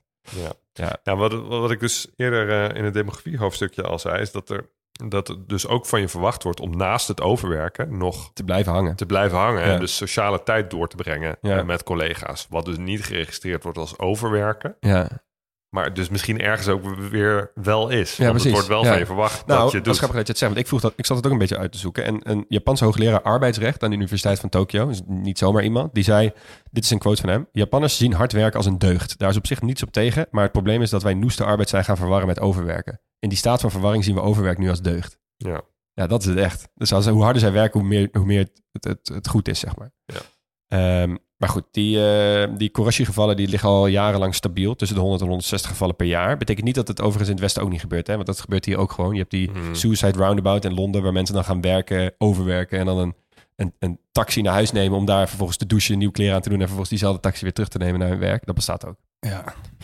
Maar ik wil nog even, eh, even zeggen dat die cultuur na COVID wel echt aan het veranderen is. Eh, steeds meer vrouwen in hoge posities bijvoorbeeld ook. Eh, steeds meer mensen gaan thuiswerken. Er zijn allemaal campagnes eh, om de, die traditionele cultuur een beetje te doorbreken, te veranderen en te moderniseren. Dus dat gebeurt ook nog wel. Ehm, dus nou, laten we kijken waar dat naartoe gaat. Ehm, ik wil nog even afsluiten met eh, twee dingetjes. Die eerste is wat ik overal tegenkwam, maar eigenlijk zelf niet per se heel boeiend vind is die bizarre fixatie met automaten die ze hebben in Japan. Je hebt ongeveer één, zeg maar, zo'n automaat waar je shit uit kan halen, weet je wel. Mhm. Je hebt ongeveer één automaat per 23 inwoners in Japan. Wat echt takken veel zijn. En je hebt ze ook voor alles, hè. Voor eten, koud en warm drinken. Eh, tipje, als je niet precies weet wat je moet kiezen. Als je het rode logootje ziet bij drinken, dan is het warm. Als je het blauwe logootje ziet bij drinken, dan is het koud. Dus doe ermee wat je Mhm. wil. Eh miso soep, bier, tabak, maar ook eh, wagyu beef, latte art, strings, condooms. Je kan al die shit uit die, uit die automaten trekken. Ja, maar van die Ja. hele fancy restaurants waar je dan bij de ingang gewoon kunt drukken op zo'n Ja. knop, weet je wel. Ja. Dan moet Ja, je je moet inderdaad wat als je te weinig arbeidskracht hebt. Zeker. Ja, en waar ik wil mee afsluiten, dat vind ik dus wel fantastisch. Dat is eh chindogu. Dat is letterlijk, eh, betekent het letterlijk ongewoon gereedschap. En dat zijn die nutteloze uitvindingen die wij heel vaak hebben gezien. En dat is dus eigenlijk een soort kunstvorm. Want het doel is om bepaalde problemen op te lossen. ehm, maar niet, eh, zeg maar, het, het moet wel een beetje gek zijn. Eh, en je hebt dus de Chindogu Society. Die hebben de tien principes van Chindogu eh, ontworpen. Ik zal ze niet doornemen, maar er zijn onder andere... het kan niet voor echt gebruik zijn. Het moet een geest van anarchie hebben. En het mag niet alleen puur voor humor zijn gemaakt, want humor is een bijproduct. En nu denk je, hè, waar heb je het over? Wat voor, wat voor producten dan? Nou, denk bijvoorbeeld aan stokjes met daaronder een, waar een ventilator, klein ventilatortje hangt, zodat je soep en je noedels afkoelen terwijl je het aan het eten bent. Of een t-shirt Hm. met aan de achterkant van het t-shirt zo'n grid van A tot en met eh, F en 1 tot en met 10 geprint, zodat je precies kan aanwijzen waar je kriebel hebt tegenover je partner als je, als je op de rug moet krabben. Eh, schoenen met zo'n vegeremblik aan de punt, zodat je met je schoenen zeg maar, de stof kan opvegen. en dingen als een zaklamp op zonne-energie. Dit lijken me allemaal dingen die ik zou willen hebben.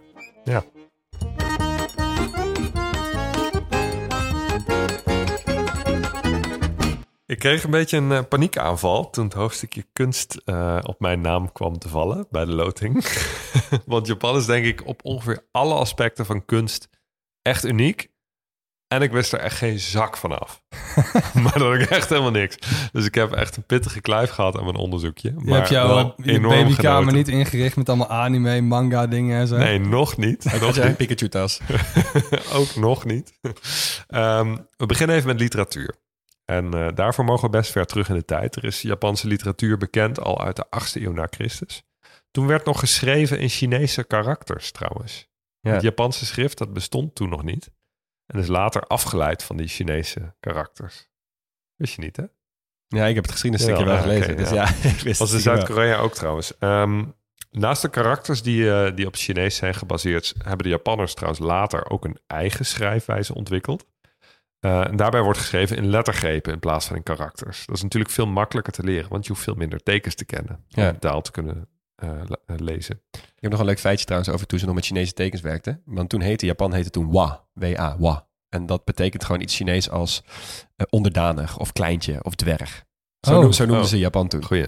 Ja, oké. Is het een geopolitieke versie van, ah, die zijn ook maar schattig. Ja, ja. Ze gebruiken trouwens die, eh, die eh, tekens die van Chinese karakters zijn afgeleid nog steeds. Naast dat sch- schrift en lettergrepen. Dus nou, wat makkelijk te houden.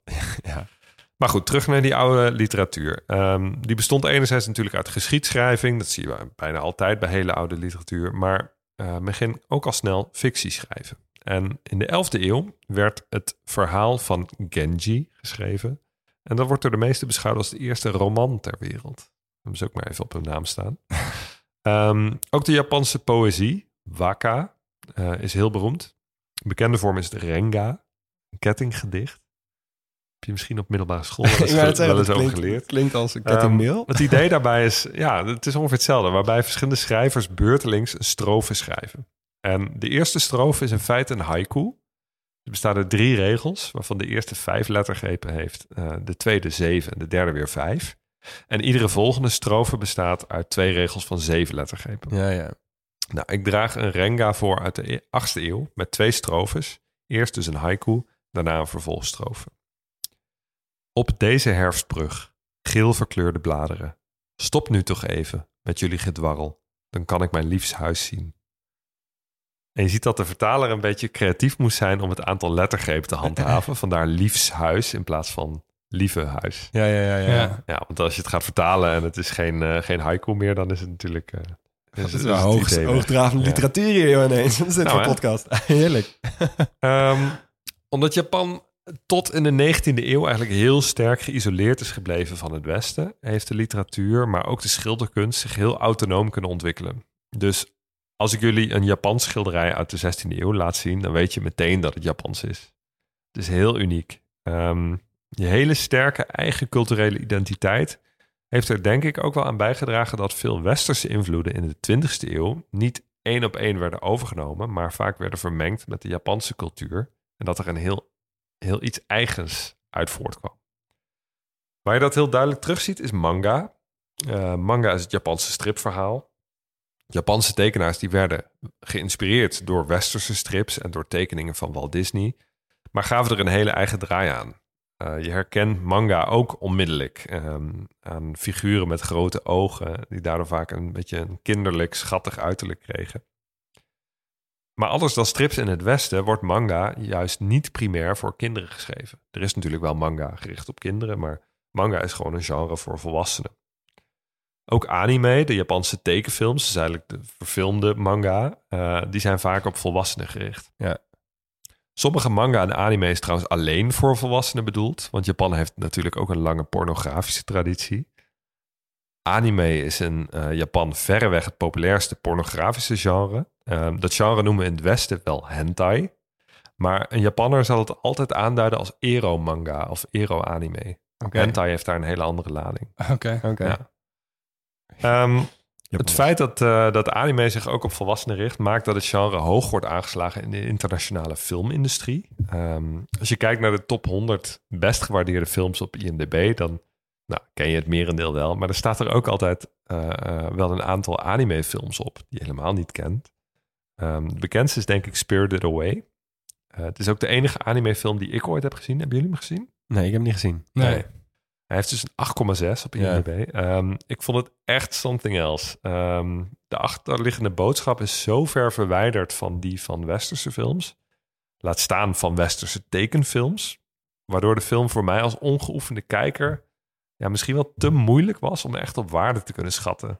Ehm, ik, ja, ik Ja. vond het heel lastig om nou een, een- te, ja, Te vatten. te beantwoorden van Ja. wat vind ik hier nou van? Is Ja. het nou een goede film? Is het zoiets wat je gewoon drie keer moet kijken? Ja, ik denk het wel. Ja, Ja. En, en je moet het genre gewoon beter leren kennen. Ja. Eh, Spirited Away krijgt eh, trouwens net zo'n hoge waardering als de beste Japanse speelfilm. Eh, dat is Seven Samurai van Akira Kurosawa. De echt de allerberoemdste Japanse filmregisseur. Jullie ooit gezien? Seven Nou, Samurai? ik heb hem geprobeerd te kijken. En ze hebben ook allemaal vernieuwde versies gemaakt. Drieënhalf En, eh, uur, hè? Ja, Jaren 50. Dus het is echt traag en moeilijk en Ja. heftig en zo. Maar goed, dat is, ook weer weer de basis geweest van heel veel andere goede films. Waaronder bijvoorbeeld Tarantino films en zo. Dus ja.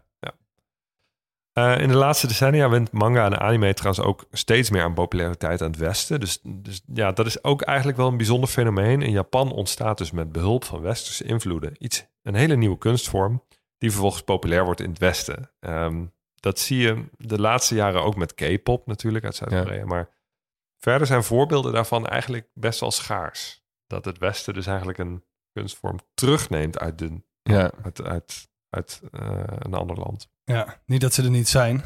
Nee, klopt. Ze zijn er genoeg. Maar bijvoorbeeld eh Bollywood-films, die zijn in het Westen nog niet Nee, zo populair precies. als bijvoorbeeld K-pop en, en manga en anime nu aan Ja. het worden zijn. Ja. Nou, juist omdat manga en anime zoveel afwijken van westerse strips, eh, wordt er door mensen die het niet kennen vaak ook een beetje schamper gedaan over fans van deze genres in het Westen. Eh, zeker als heel Utrecht Centraal bijvoorbeeld volstroom met deelnemers aan een of ander cosplay evenement in de jaarbeurs. Comic-Con-achtig. Ik hoor ook wel bij die categorie eh, die dat fenomeen niet helemaal begrijpt, maar ik wijt dat toch vooral aan mezelf. Ehm, wat we vanwege de verfilming in het Westen vaak ook met anime associëren, maar in de eerste plaats natuurlijk een spel is, is Pokémon. Ja. Eh, oorspronkelijk een spel voor de Nintendo Game Boy. Ehm, maar het wist de Nederlandse schoolpleinen toch vooral als kaartspel te veroveren. Zeker. ja, gespeeld? Gespeeld is een groot woord, want ik denk dat ik, ja, ik ben een van die kindjes, zoals er heel veel waren, die vonden gewoon vooral die kaartjes wel cool. En dan was je heel trots op dat je zo'n glimmende Blastoise had en zo. En dan een jaren later achter kwam dat er ook nog best wel een serieus spel achter zat. Jij, Leel? Ik ben echt een zieke Nintendo-freak, maar ik heb Pokémon ook echt Ja. goed uitgespeeld hoor. Ja, eerlijk. Maar was je van het verzamelen of van het spelen? Nou, vooral, ik heb vooral die spellen gespeeld. Zeg maar op de Game Boy en eh, ja, Ah, ja, wel. dat was oké. Oh, ja. En die kaarten, had, ik had ook wel een hele, hele, hele mappen vol met die kaarten. Maar dan was het vooral kopen, verzamelen en dan heel soms een spelletje ermee spelen. Maar ook, het was meer het verzamelen dan echt het spelen inderdaad. Ja. Ja, Pokémon was ook wel meer dan een kortdurende rage. Want er worden steeds weer nieuwe spellen en films van afgeleid. En ook de, de Pokémon Go natuurlijk. Ehm, Ja, Het is de op één na succesvolste game franchise ter wereld. ja. Na, Mario. ja. En dat is natuurlijk ook Japans. Ja. Super Mario. Eh, nog altijd de mascotte van Nintendo. Sowieso even hoed af voor de Japanse invloed op de game-industrie. Want naast Nintendo heb je natuurlijk ook nog de PlayStation van Sony. En die domineren samen echt de markt voor spelcomputers. Ja. En veel van onze luisteraars zullen vroeger ook wel een Tamagotchi hebben gehad. Ja, Zo, trekt hij ook even uit eh, Ja. de gat in mijn hoofd ergens ver vandaan. Hoor. die moest je gewoon in leven houden, punt. Ja. Ja, precies. Ja. Ehm, In mijn klas had het altijd hoor. zo, ja. Tamagotchi eten geven. Ja, precies. Mijn docent wordt helemaal gek Ja. Dat is van. een beetje hetzelfde tijdperk, eh, tijdperk als de Furby. Ja, Maar ik durf niet te zeggen of dat dan ook nog ja klopt. Dat was. was over toen. Maar zo'n Tamagotchi was ook gewoon dood. Als, het- als die dood was, hè, dan, was, Ja. dan was het gewoon klaar. Ja, van over en Ja, uit. moest je ja. nieuw kopen. Ja. Nou, een kunst, ehm, kunsthoofdstukje is niet compleet zonder muziek. Eh, en ehm, ook daar natuurlijk genoeg om jullie te laten horen. De J-pop is echt booming en ehm, eh, doet dus ook steeds meer zijn intrede in het Westen. Ik ga jullie geen hele muzikale rondleiding geven door de ontwikkeling van de Japanse popmuziek, maar ik laat een aantal bijzondere Japanse nummers horen met totaal verschillende signatuur, om maar even aan te geven dat je de Japanse muziek ook echt niet over één kam kan scheren, zoals we in het Westen toch wel vaak doen. Het eerste nummer is er een uit de hele oude doos uit 1963 van de zanger Kyu Sakamoto. Ehm, het nummer heet Ue o Muite Aruko, wat betekent ik kijk omhoog als ik loop. Het is duidelijk geïnspireerd door zijn Amerikaanse tijdgenoten. Klinkt heel vrolijk, maar schijnbedriegt. Want hij kijkt omhoog om te voorkomen dat zijn tranen vallen. Dus het is een heel triest lied eigenlijk.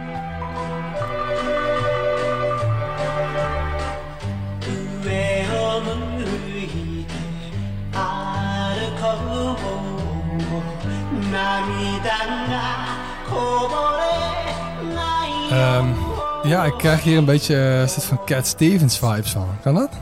Een beetje eh, chill, laid back, rustig. Ja. Ja. ja. kan ook wel naar luisteren. Ja, maar het is dus een hele trieste tekst. sowieso wel een terugkerend thema aan de Japanse kunst. De zwaarte van het leven en het, het, falen. Ehm, het tweede nummer luister je niet vanwege de lyrics. Ehm, maar als filmmuziek bij Kill Bill deed het wel uitstekend werk. Eh, het nummer Woohoo dat is ook het enige wat er gezegd wordt. van de volledig vrouwelijkse Japanse rock and roll band. De 5678.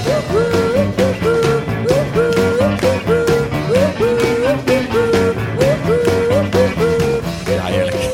Als deze, eh, we gaan deze helemaal aan het einde, zal ik nog even stiekemtjes erin mixen op de achtergrond. Vraag ik aan Jonas. En dan heb je dit sowieso de rest van de dag. in je Oh, ik heb altijd 100%. gedacht dat dit een soort van super non-getalenteerd eh eh, Noord-Iers eh ja, beetje. Britpop-achtig Nee, eh, Nee, het zijn Japanners. bandje was. Maar we waren gewoon En Japanners. het is niet het enige eh, hitje uit Kill Bill, want eh, we kennen namelijk ook deze knaller van Tomoyasu Hotei.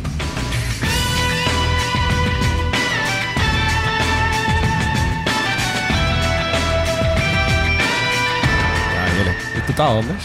Ja, goede invloed die Kill Bill op onze muziekhoofdstukjes Pak een goede gitaarsolo ook. Ja, Ja. zeker. Ehm, nou, dan gaan we naar een eh, heel ander genre, namelijk naar de band Baby Metal. Eh, dat is een groep bestaande uit drie meisjes die rond hun twaalfde werden gecast om echt een keiharde metalband te gaan vormen. Ja, ik ken dit. Ja, Jij kent dit? ja ik ken dit wel, ja. Ja, het is, het is weer echt een bijzonder staaltje Japanse cultuur. Metal combineren met schattigheid. Ehm, kawaii metal wordt het ook wel genoemd. Eh, kawaii is dat woord. betekent schattig. Ja, Ja. ja. Dat is, die, dat, dat is groot, hè? Dat is, Dat is- echt heel groot. Dat is gewoon een hele levenswijze waarin mensen, of eh, kinderen vooral zo schattig mogelijk moeten zijn. Ja, Ja. maar alles, hè? Zeg maar, je lunchboxes tot en met de prullenbak op straat. Alles moet smileys hebben en grote ogen en heel Ja. vriendelijk. En dit ook Ja. vooral voor volwassenen. Ja, Ja, ja. zeker. Ik laat even het nummertje horen. Gimme Chocolate uit 2013.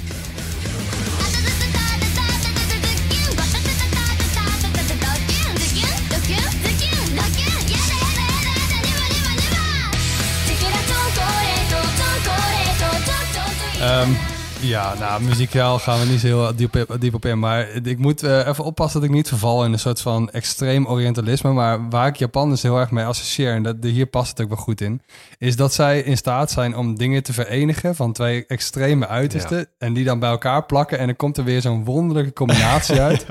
Ja. Ook gewoon bijvoorbeeld dat je in, in Tokio heb je ook een restaurant waar, waar dan alleen maar dementerende ouderen werken. Ja, waardoor iedereen het verkeerde gerecht krijgt. Gewoon in, in, in die categorie Ja, schaar ik dit een beetje. Ja, ik vind dit dus echt, dit is echt typisch van die muziek die ze dan gebruiken bij de outro of de intro van een van die, eh, van die, want je hebt het net gehad over de films, de anime films, maar je hebt ook heel veel anime series, bijvoorbeeld Dragon Ball Z, ik wil hem maar even genoemd Mhm. hebben. Maar dit voelt ook echt als een outro van zo'n, van zo'n aflevering. Dat Ja. ja. keiharde snelle Ja, ja, gitaarmuziek ja. met hele Ja. lieve stemmetjes. ik daag je ook echt even uit om de clip van het live optreden te bekijken. De kostuums en de dans maken het feest echt compleet namelijk. Dat kan je echt niet loszien van, eh, van Nice. het geluid. Ehm, ik sluit af met het nummer Purasutiku Ravu van Maria Takeuchi. En dit is bijzonder, want ehm, toen het uitkwam in de jaren 80 brak het eigenlijk niet echt door bij het grote publiek. Maar een paar jaar geleden werd er een remix van uitgebracht. En eh, daardoor was er een enorme hernieuwde aandacht voor het origineel. Het werd opnieuw uitgegeven, er werd een clip bij gemaakt. En het nummer werd echt een internationale hit. Ehm, het was zijn, eh, zijn tijd dus misschien wel een beetje vooruit toen het uitkwam in de jaren 80.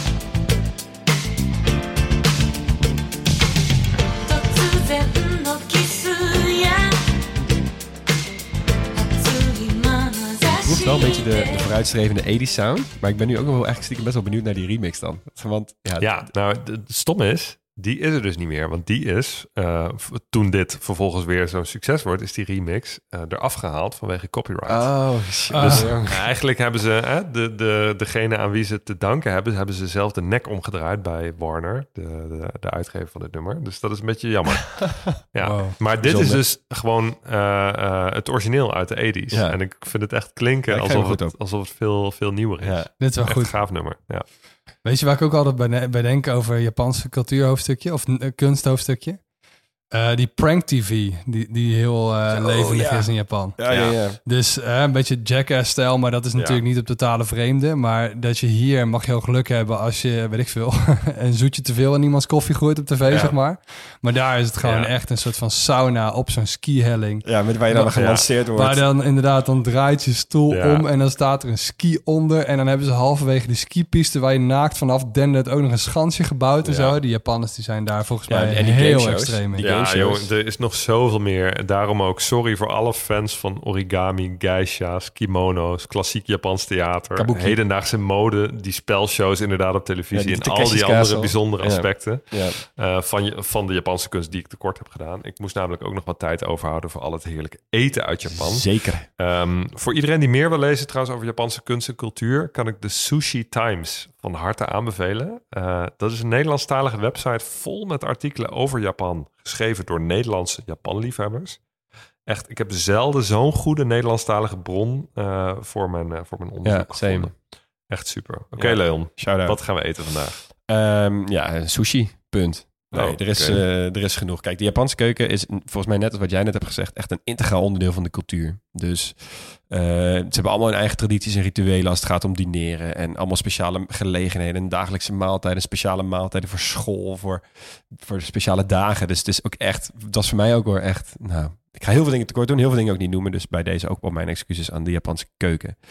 Ehm, eh, het is, het, Allereerst, even uitzoomend. Het is lastig te definiëren, maar in heel veel lijstjes komt de Japanse keuken wel als gezondste of tweede of derde van de wereld eh, terecht.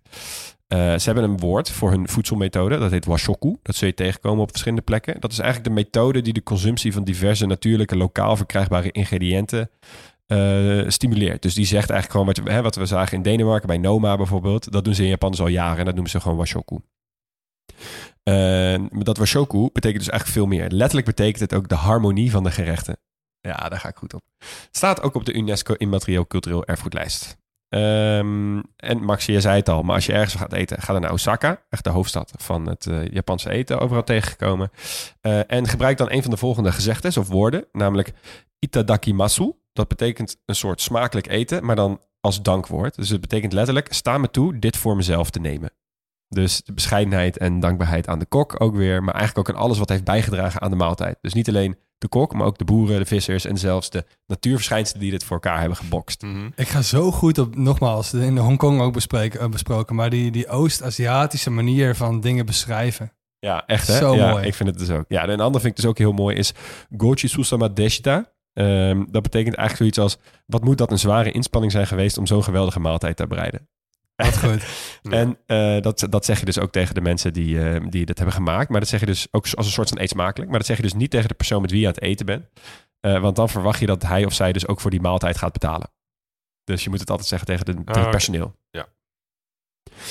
Wat veel mensen niet weten overigens, net als het alfabet, net als de religie, net als de mensen, zijn ook de keuken, is ook het eten heel erg historisch beïnvloed door buitenland. En voornamelijk door China. Ramen, dimsum, gyoza, dumplings, sushi, allemaal Chinees oorsprong. Eh, en tempura, weet je wel, die, eh, die Oh ja, gefrituurde die hebben we dingen. bij een ander land al behandeld. Portugal, Ja, Portugees. vandaar ja. Ja, grappig hè. Ehm, eh, umami ga ik niet behandelen, want het is uitgevonden in Tokio. dus daar moet je maar even een paar jaar op wachten. Ehm, eh, maar wat eten de Japanners zelf nou eigenlijk? Hè? Ze eten echt niet elke dag sushi, wat sommige mensen denken. Dat is echt een idioot gedrag, want sushi is echt ook in Japan een soort van feestmaal. Meest gegeten gerecht is, zoals genoemd, ramen. Eh, op de voet gevolgd door de Japanse curry, dus gewoon eh, kip met rijst eigenlijk. Eh, yakitori, suspicious, eten ze veel. Op basis van dashi eten ze veel. Ehm, maar ik ben vooral persoonlijk groot fan van okonomiyaki. Okonomiyaki is eigenlijk een soort Japanse pannenkoek die je kan maken met de leftovers. Zo'n hartige pannenkoek. Echt, die staat overal. Als je op Japanse pannenkoek zoekt, kom je al de gerechten tegen. Het is vet lekker. Die saus die erbij staat, moet je even je best voor doen. Maar het is echt 100% waard. En dit is ook weer zo'n traditioneel... De beste okonomiyaki is van je oma of van je moeder, weet je wel. Ja. typisch. Ook wel zo'n gerecht dat eh, in de Ottolenghi-generatie heel Nederland heeft veroverd op een gegeven moment. Oh ja, is dat zo? Ja, tuurlijk. Dat is Oh, super populair geworden natuurlijk. Omdat je... Ja, Nederlanders hebben natuurlijk nog wel wat kliekjes. Vinden ze mooi. Ja. En dan bak je dat gewoon op en dan heb je een Japanse pannenkoek. Ja, precies. Ja. Ehm, verder moet ik natuurlijk even noemen dat je er fugu kan eten. Oftewel kogelvis. Oh ja. Eh, dat is die mega giftige vis. Ja, waar je echt twintig jaar voor moet studeren voordat je die mag snijden. Ja, en je moet heel erg op je hoede zijn. Want een heel klein misdingetje kan het verkeerd gaan. En ehm, dat, die gif, dat is tetrodotoxine. Dat is 275 keer zo giftig als kaliumcyanide. Joh. Dus yes, oppassen, anders dan dood. Eh, wat ik wel altijd vet vind, is dat die, eh, de, de, de kok moet altijd de eerste hap nemen. Zeg maar, of doet hij vaak dan om te laten zien, ik heb het goed bereid, zeg maar. Dus Oh, ja. ik zou even wachten totdat hij eh, het heeft doorgeslikt en dan eh, zelf gewoon even wat, eh, wat eten. Ehm, verder hebben ze natuurlijk, ze hebben natuurlijk wel gewoon sushi. Sushi was vroeger een streetfood. Ehm, maar ik kwam dus bronnen tegen die dus die grote aardbeving waar ik het eerder over had. Toen moest heel veel van dat, van die, van dat gebied moest opgebouwd worden, maar ook op andere delen van het land. Toen hebben heel veel van die chefs die op straat die sushi deelden, hebben toen restaurants geopend op plekken waar veel opgebouwd moest worden om de mensen die het aan het opbouwen waren te serveren. Oh, heel. En daardoor is het dus, ik weet niet of het waar is, ik zag twee, één of twee bronnen. Het kan natuurlijk ook gewoon populaire geschiedenis zijn, maar eh, dat het daarom wat meer restaurantvoedsel is geworden. Hm. Ehm, eh, ja, je vindt het op allemaal plekken, van klein naar groot. Je hebt ketens, van alles en nog wat. Je hebt die bekende lopende band restaurants, weet je wel, die, waar je dan aan gaat zitten. En dan pak je de een naar de andere, kan je er gewoon afpakken zelf. En aan het einde betaal je dan voor hoeveel bordjes je hebt gegeten, bijvoorbeeld. Ehm, nou goed, zijn, zijn jullie fan van sushi? Eh, Ja. ja. maar wel lunch. Dat is lunchgerecht. Ja. En volgens mij is, ik, ja, nou begeef ik me een beetje op glad ijs, maar volgens mij is het traditioneel ook geen diner-maaltijd. Ehm, maar ik heb het altijd perfecte lunch gevonden. Ja, en is- als avondeten ja. vind ik het alleen op een hele warme zomerdag op zich wel prima. Maar ik zal dit niet zo snel in de winter als avondmaaltijd eten, snap je? Kritisch. En jij? Nou, ik kan op ieder moment van de dag best eten hoor. Ik heb ben wel gisteren nog minder kritisch. Nee, ik vind het heerlijk. En ik vind het ook gewoon ehm, eh, chill. Ik, ik eet veel vegetarisch. En ik vind gewoon hè, die, eh, die, eh, die no- nori of zo met... eh, of die nori met ehm, eh, gewoon komkommer, Komkommer, en avocado, avocado, erin. ja. vind ik helemaal Die heeft helemaal best wel disco. goede vegetarische eh, Ja, sushi ook. zeker. Ja. Ja, want ik wil even een klein quizje met jullie doen. Ehm, ik noem een term en jullie moeten gaan vertellen aan mij wat voor soort sushi het is. Ah, shit. Zo. Dus ik doe het niet in de ingrediënten, ik doe gewoon op de soort sushi. Ehm, wat is een sashimi? Dat is eh, met, eh, met rijst aan de buitenkant, toch? Nee, sorry. Dit is gewoon rauwe vis. Yes. Ja. Ja. gewoon dun gesneden vis. Kan ook vlees zijn trouwens, hè?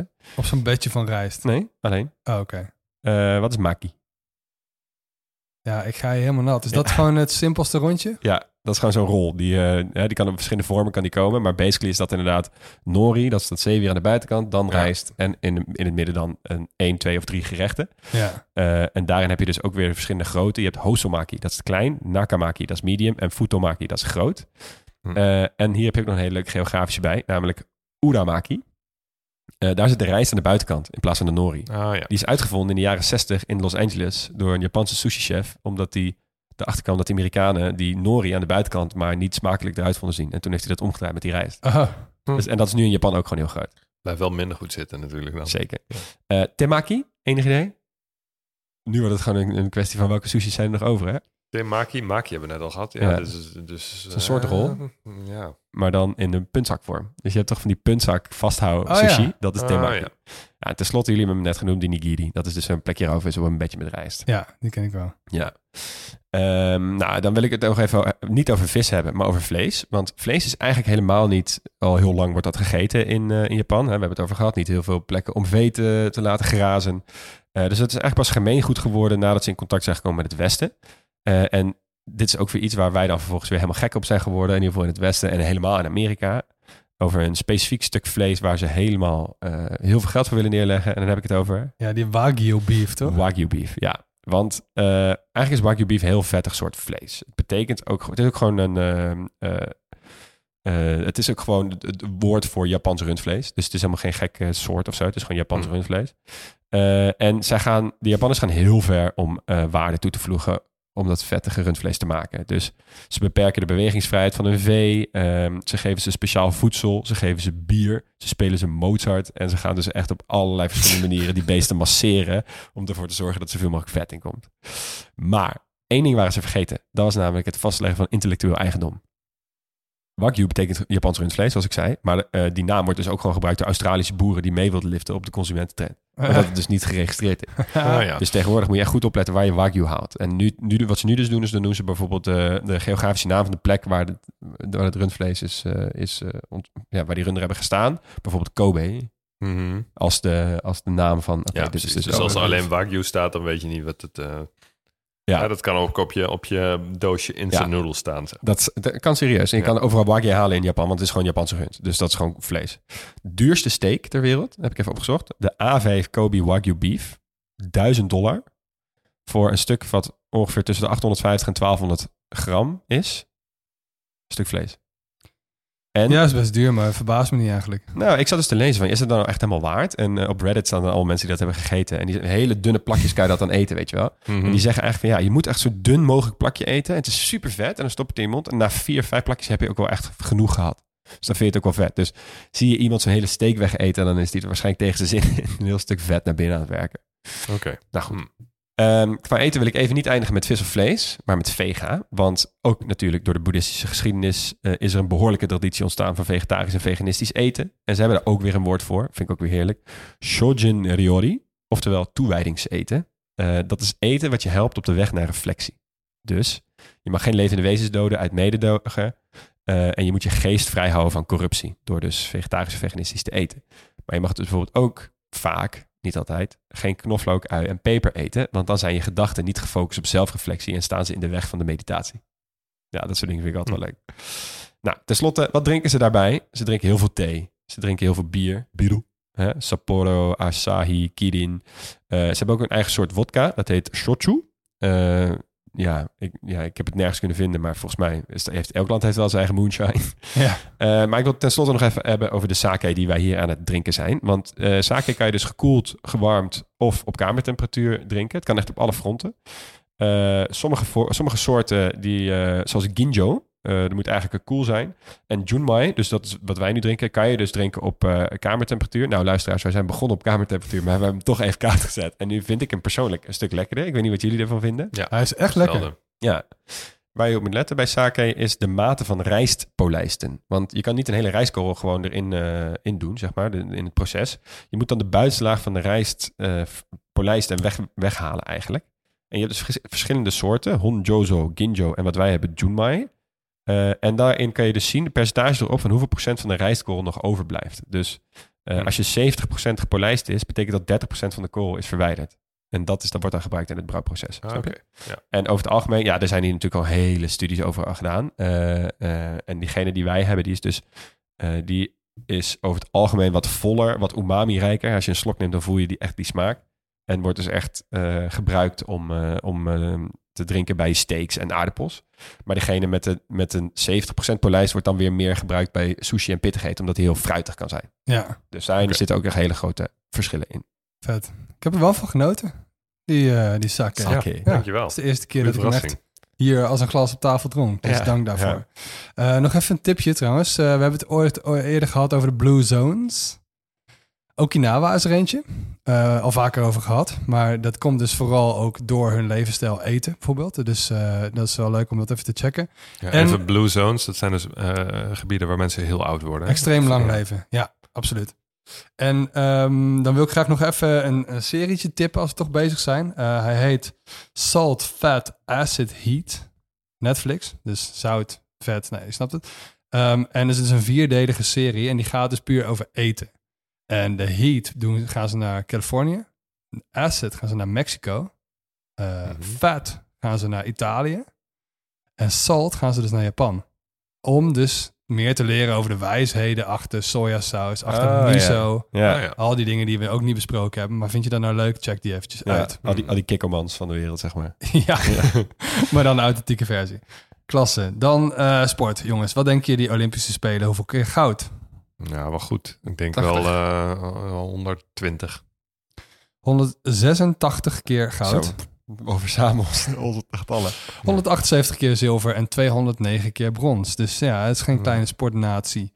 Eh, ze zijn twaalfde in de all-time medaillespiegel, inclusief wel niet meer bestaande landen. Maar dat doen ze echt wel goed. Mhm.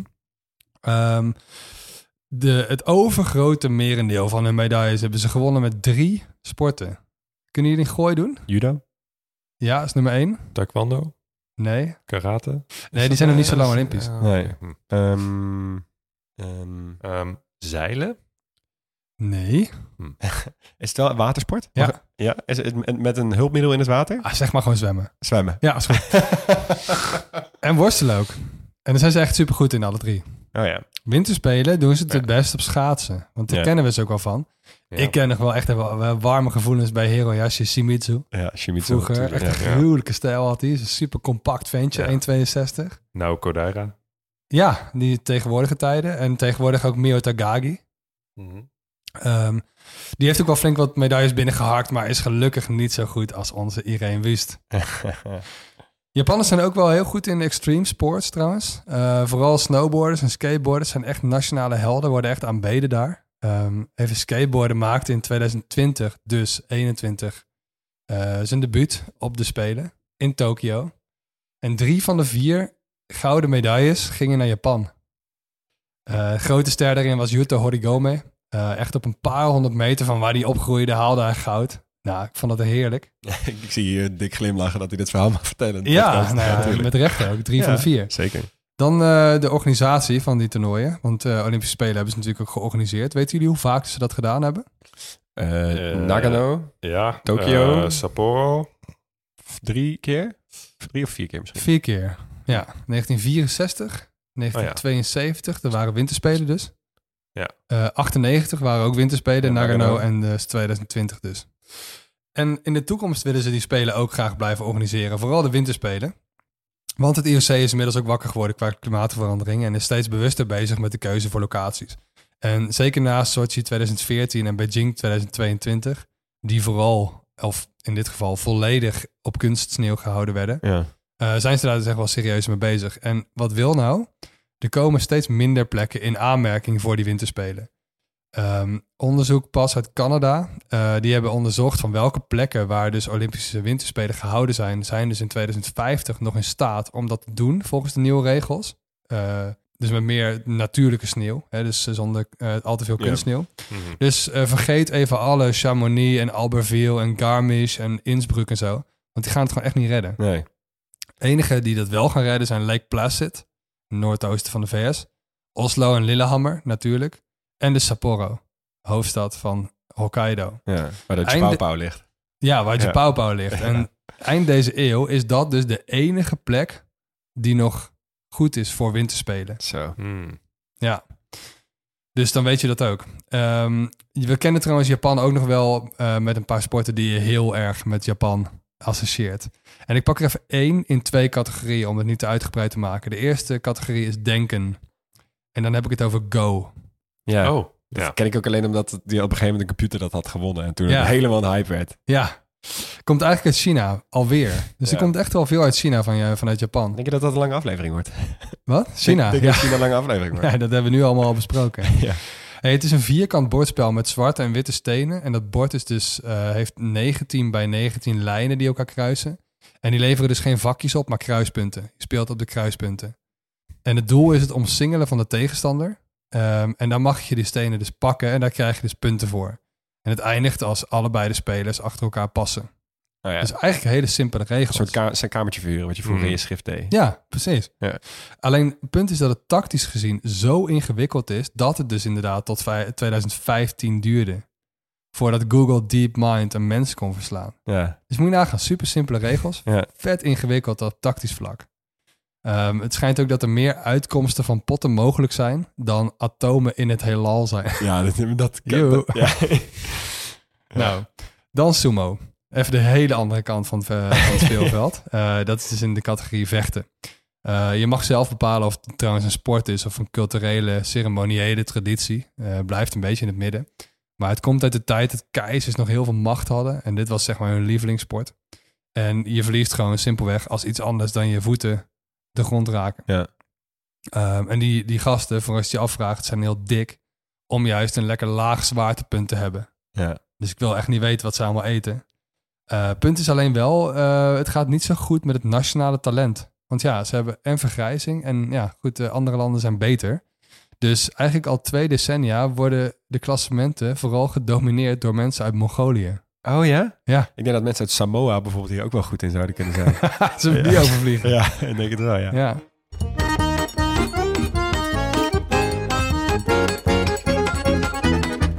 Oké jongens. Hoeveel Japanse termen zijn we vergeten? Zo. Ja, dat is een betere eindvraag dan wat maakt het land uniek. Ja. Ja, inderdaad. Nee, maar gewoon serieus. Wat, eh, wat maakt dit land uniek? Nou, ik, ik weiger deze vraag te beantwoorden. Ik vind het vaker een, een heel moeilijk te beantwoorden vraag. Eh, in Japan zou je hem beter kunnen omdraaien. Ja. Ehm, dus ik, ik hou me even afzijdig en dan eh, eh, ga ik twee dagen in Japan spenderen Ja, bij de volgende vraag. Zo werkt het niet, ja, hallo. hij is wel. Nee, maar prima. Beuken gewoon door. Ja. Dan eh, gaan we het gewoon alleen om vragen. Ja, nee, ik vind gewoon de hele... eh, die, de, wat je krijgt als een land zo oud is als Japan... Zeg maar, als het er zo lang een nazistaat is... wat dat dan allemaal vervolgens voor gevolgen heeft... in de woorden, in de zinnen, in de cultuur, in de mensen... dat het eh, ja, eigenlijk heel lang op zichzelf is gericht... maar dat je nog steeds de uitwassen daarvan terugziet... in de volksaard, in de mensen, in de, eh, wat ze belangrijk vinden en zo. En eh, wat ik in het begin zei over het Orientalisme, dat is denk ik, dat draagt hij wel aan bij. Namelijk dat ze altijd zo op zichzelf zijn geweest, dat het voor ons ook makkelijker is om het te misinterpreteren wat ze er nou mee bedoelen of wat ze nou hebben. Ja. Jij zei het met die film, Mhm. bijvoorbeeld die anime-film, die Spirited Away, dat je het eigenlijk gewoon niet begreep, omdat Ja. je gewoon die kunstvorm niet begrijpt. Wat je Ja. eigenlijk nooit hebt eigenlijk. Ja. En ik denk dat dat wel gewoon echt dit land uniek maakt. Dat het zo intens op zichzelf is de hele tijd. ja. Dat ze heel hoogwaardig zijn, veel verder dan wij hebben, heel veel vlakken. Maar op andere vlakken totaal anders, omdat ze ja, dat dus hebben gedaan eigenlijk. Het is ook heel en makkelijk om- mogen ook wel iets meer ons best doen om ons daarin te verdiepen, vind ik. 100%. En Ja. dat, daar, dat zeg ik ook zeker tegen mezelf. Want eh, Japan was echt een eh, onbeschreven blad voor mij, grotendeels, tot nu toe. Ehm, maar ja, we moeten echt een keer stoppen met eh, alleen maar dingen kip samurai salade noemen. In plaats van, eh, Ja, en ja. in plaats daarvan gewoon, eh, gewoon ons echt verdiepen in, de- in de cultuur van Ja. Japan. Ja. Maar ook alle dingen die Japan zo mooi maakt. Ik heb het gevoel dat we dat ook wel heel graag willen omarmen. Snap je? Ja. Dat je dan gewoon van die mooie wandscheiders in je huis hebt. En allemaal van die mooie geometrietjes. En dat alles zo mooi ontworpen is en zo. Die Het is natuurlijk onzin dat elke Japanner de hele dag ceremonieel thee zit te drinken. Ja. Weet je wel? Dus dat Orientalisme is inderdaad wel goed uitgevonden voor Japan. Ik hoop dat we daar niet te veel aan bij hebben gedragen. Nee, ja, inderdaad. Ja. Ehm, maar goed, als we daar één dag heen gaan, Hugo in jouw geval twee dagen, waar Ja, ga je dan heen? Chill. Ja, zal ik maar beginnen? Want ik heb twee dagen. Ehm, ja, ik ga sowieso de Shinkansen nemen. Want ik ben best wel... Ik vind treinen mooi en treinreizen... eh, ja, Ja. reizen per trein vind ik gaaf. Ehm, en dan kun je in twee dagen dus echt best wel veel doen. Dus ik zou, eh, ik zou gewoon beginnen op Hokkaido. Ja, of in ieder geval eh, eh, op het noordelijkste puntje van, van Honshu. En dan al die verschillende landschapszones doorkruisen. Eh, twee of drie keer uitstappen eh, in, eh, in Tokio en in Kyoto bijvoorbeeld. Om, eh, om, om daar even rond te lopen. Ja, 100% duidelijk. Leon, ga jij eh, in eh, april om de mooie kersenbloemen te bekijken? Eh, nee, ik eh, ga wel naar een, een natuurding. want je hebt namelijk eh, dat Jigo Kudani eh, Monkey Park. Dat is zo'n gigantisch park waar al die, eh, die sneeuwapen in die gijzers aan het chillen zijn. Ja. Ja, mij bellen. Ik ga daar zo goed op. Dat is echt, ik vind het fantastisch. In Dierenpark Amersfoort hebben ze ook van die beesten. Ja, ik- je kan mij daar gewoon een, een rustige een halve dag parkeren. Oh ja, heb ik nog niet gevonden. Nee, maar moet je maar eens opletten Vol- volgende keer. er missie, Ze ja. hebben daar geen gijzer alleen. Klasse. Ja, zonde. Nee, dat ga ik zeker doen. Ik zou heel graag eh, naar Hokkaido gaan om eh, van Japao te genieten. Dat ga ik misschien ook wel doen en dan in zo'n onsen en zo. Gewoon lekker badderen. Maar ik denk dat Tokio me toch te veel roept, man. Ik denk dat Ja. het ook niet per se te boek staat als de allermooiste stad. Maar ik hou wel echt van steden waar ik gewoon s'avonds even van moet bijkomen. Weet je wel? Maar zeg Ja. dan nu Kyoto, want dan kunnen we straks bij één dag Tokio kunnen we nog andere dingen gaan doen. Tokio Precies. lijkt me wel echt eh, een stad waar je in één dag echt heel weinig beeld van kan krijgen. Ja, Dan maar kan je wel een poging echt doen. een week zijn. Ja, zeker. Dus dat ga ik ga gewoon ook maar lekker even kort uitstappen. Dus eh, ja. Oké, dankjewel. Dankjewel ook luisteraar dat je er nog bent na deze mega lange aflevering over Japan. Ehm, dit was de laatste aflevering van dit seizoen. Eh, dus wij groeten jullie vanuit onze huiskamerstudio. En wij zien jullie eind oktober ook weer terug. Je luisterde naar deze podcast van Leon Boeles, Max Gerritsen en Hugo Noordman en Jonas van Impen. Die doet de eindmontage en die zal dat ook volgend seizoen weer doen. We zijn zeker vandaag nooit volledig, wel origineel, geen experts, wel liefhebbers. Als we iets verkeerd gezegd hebben of iets cruciaals zijn vergeten, dan moet je ons even laten weten via Twitter of Instagram op het Grote Podcastlas. Kijk zeker op de website degrotepodcastlas.nl of even lid worden van, eh, van de Telegram groep en daar en napraten over de aflevering. En kijk natuurlijk ook even op de website grotepodcastlas.nl. We zien jullie graag weer in het nieuwe seizoen. Sayonara.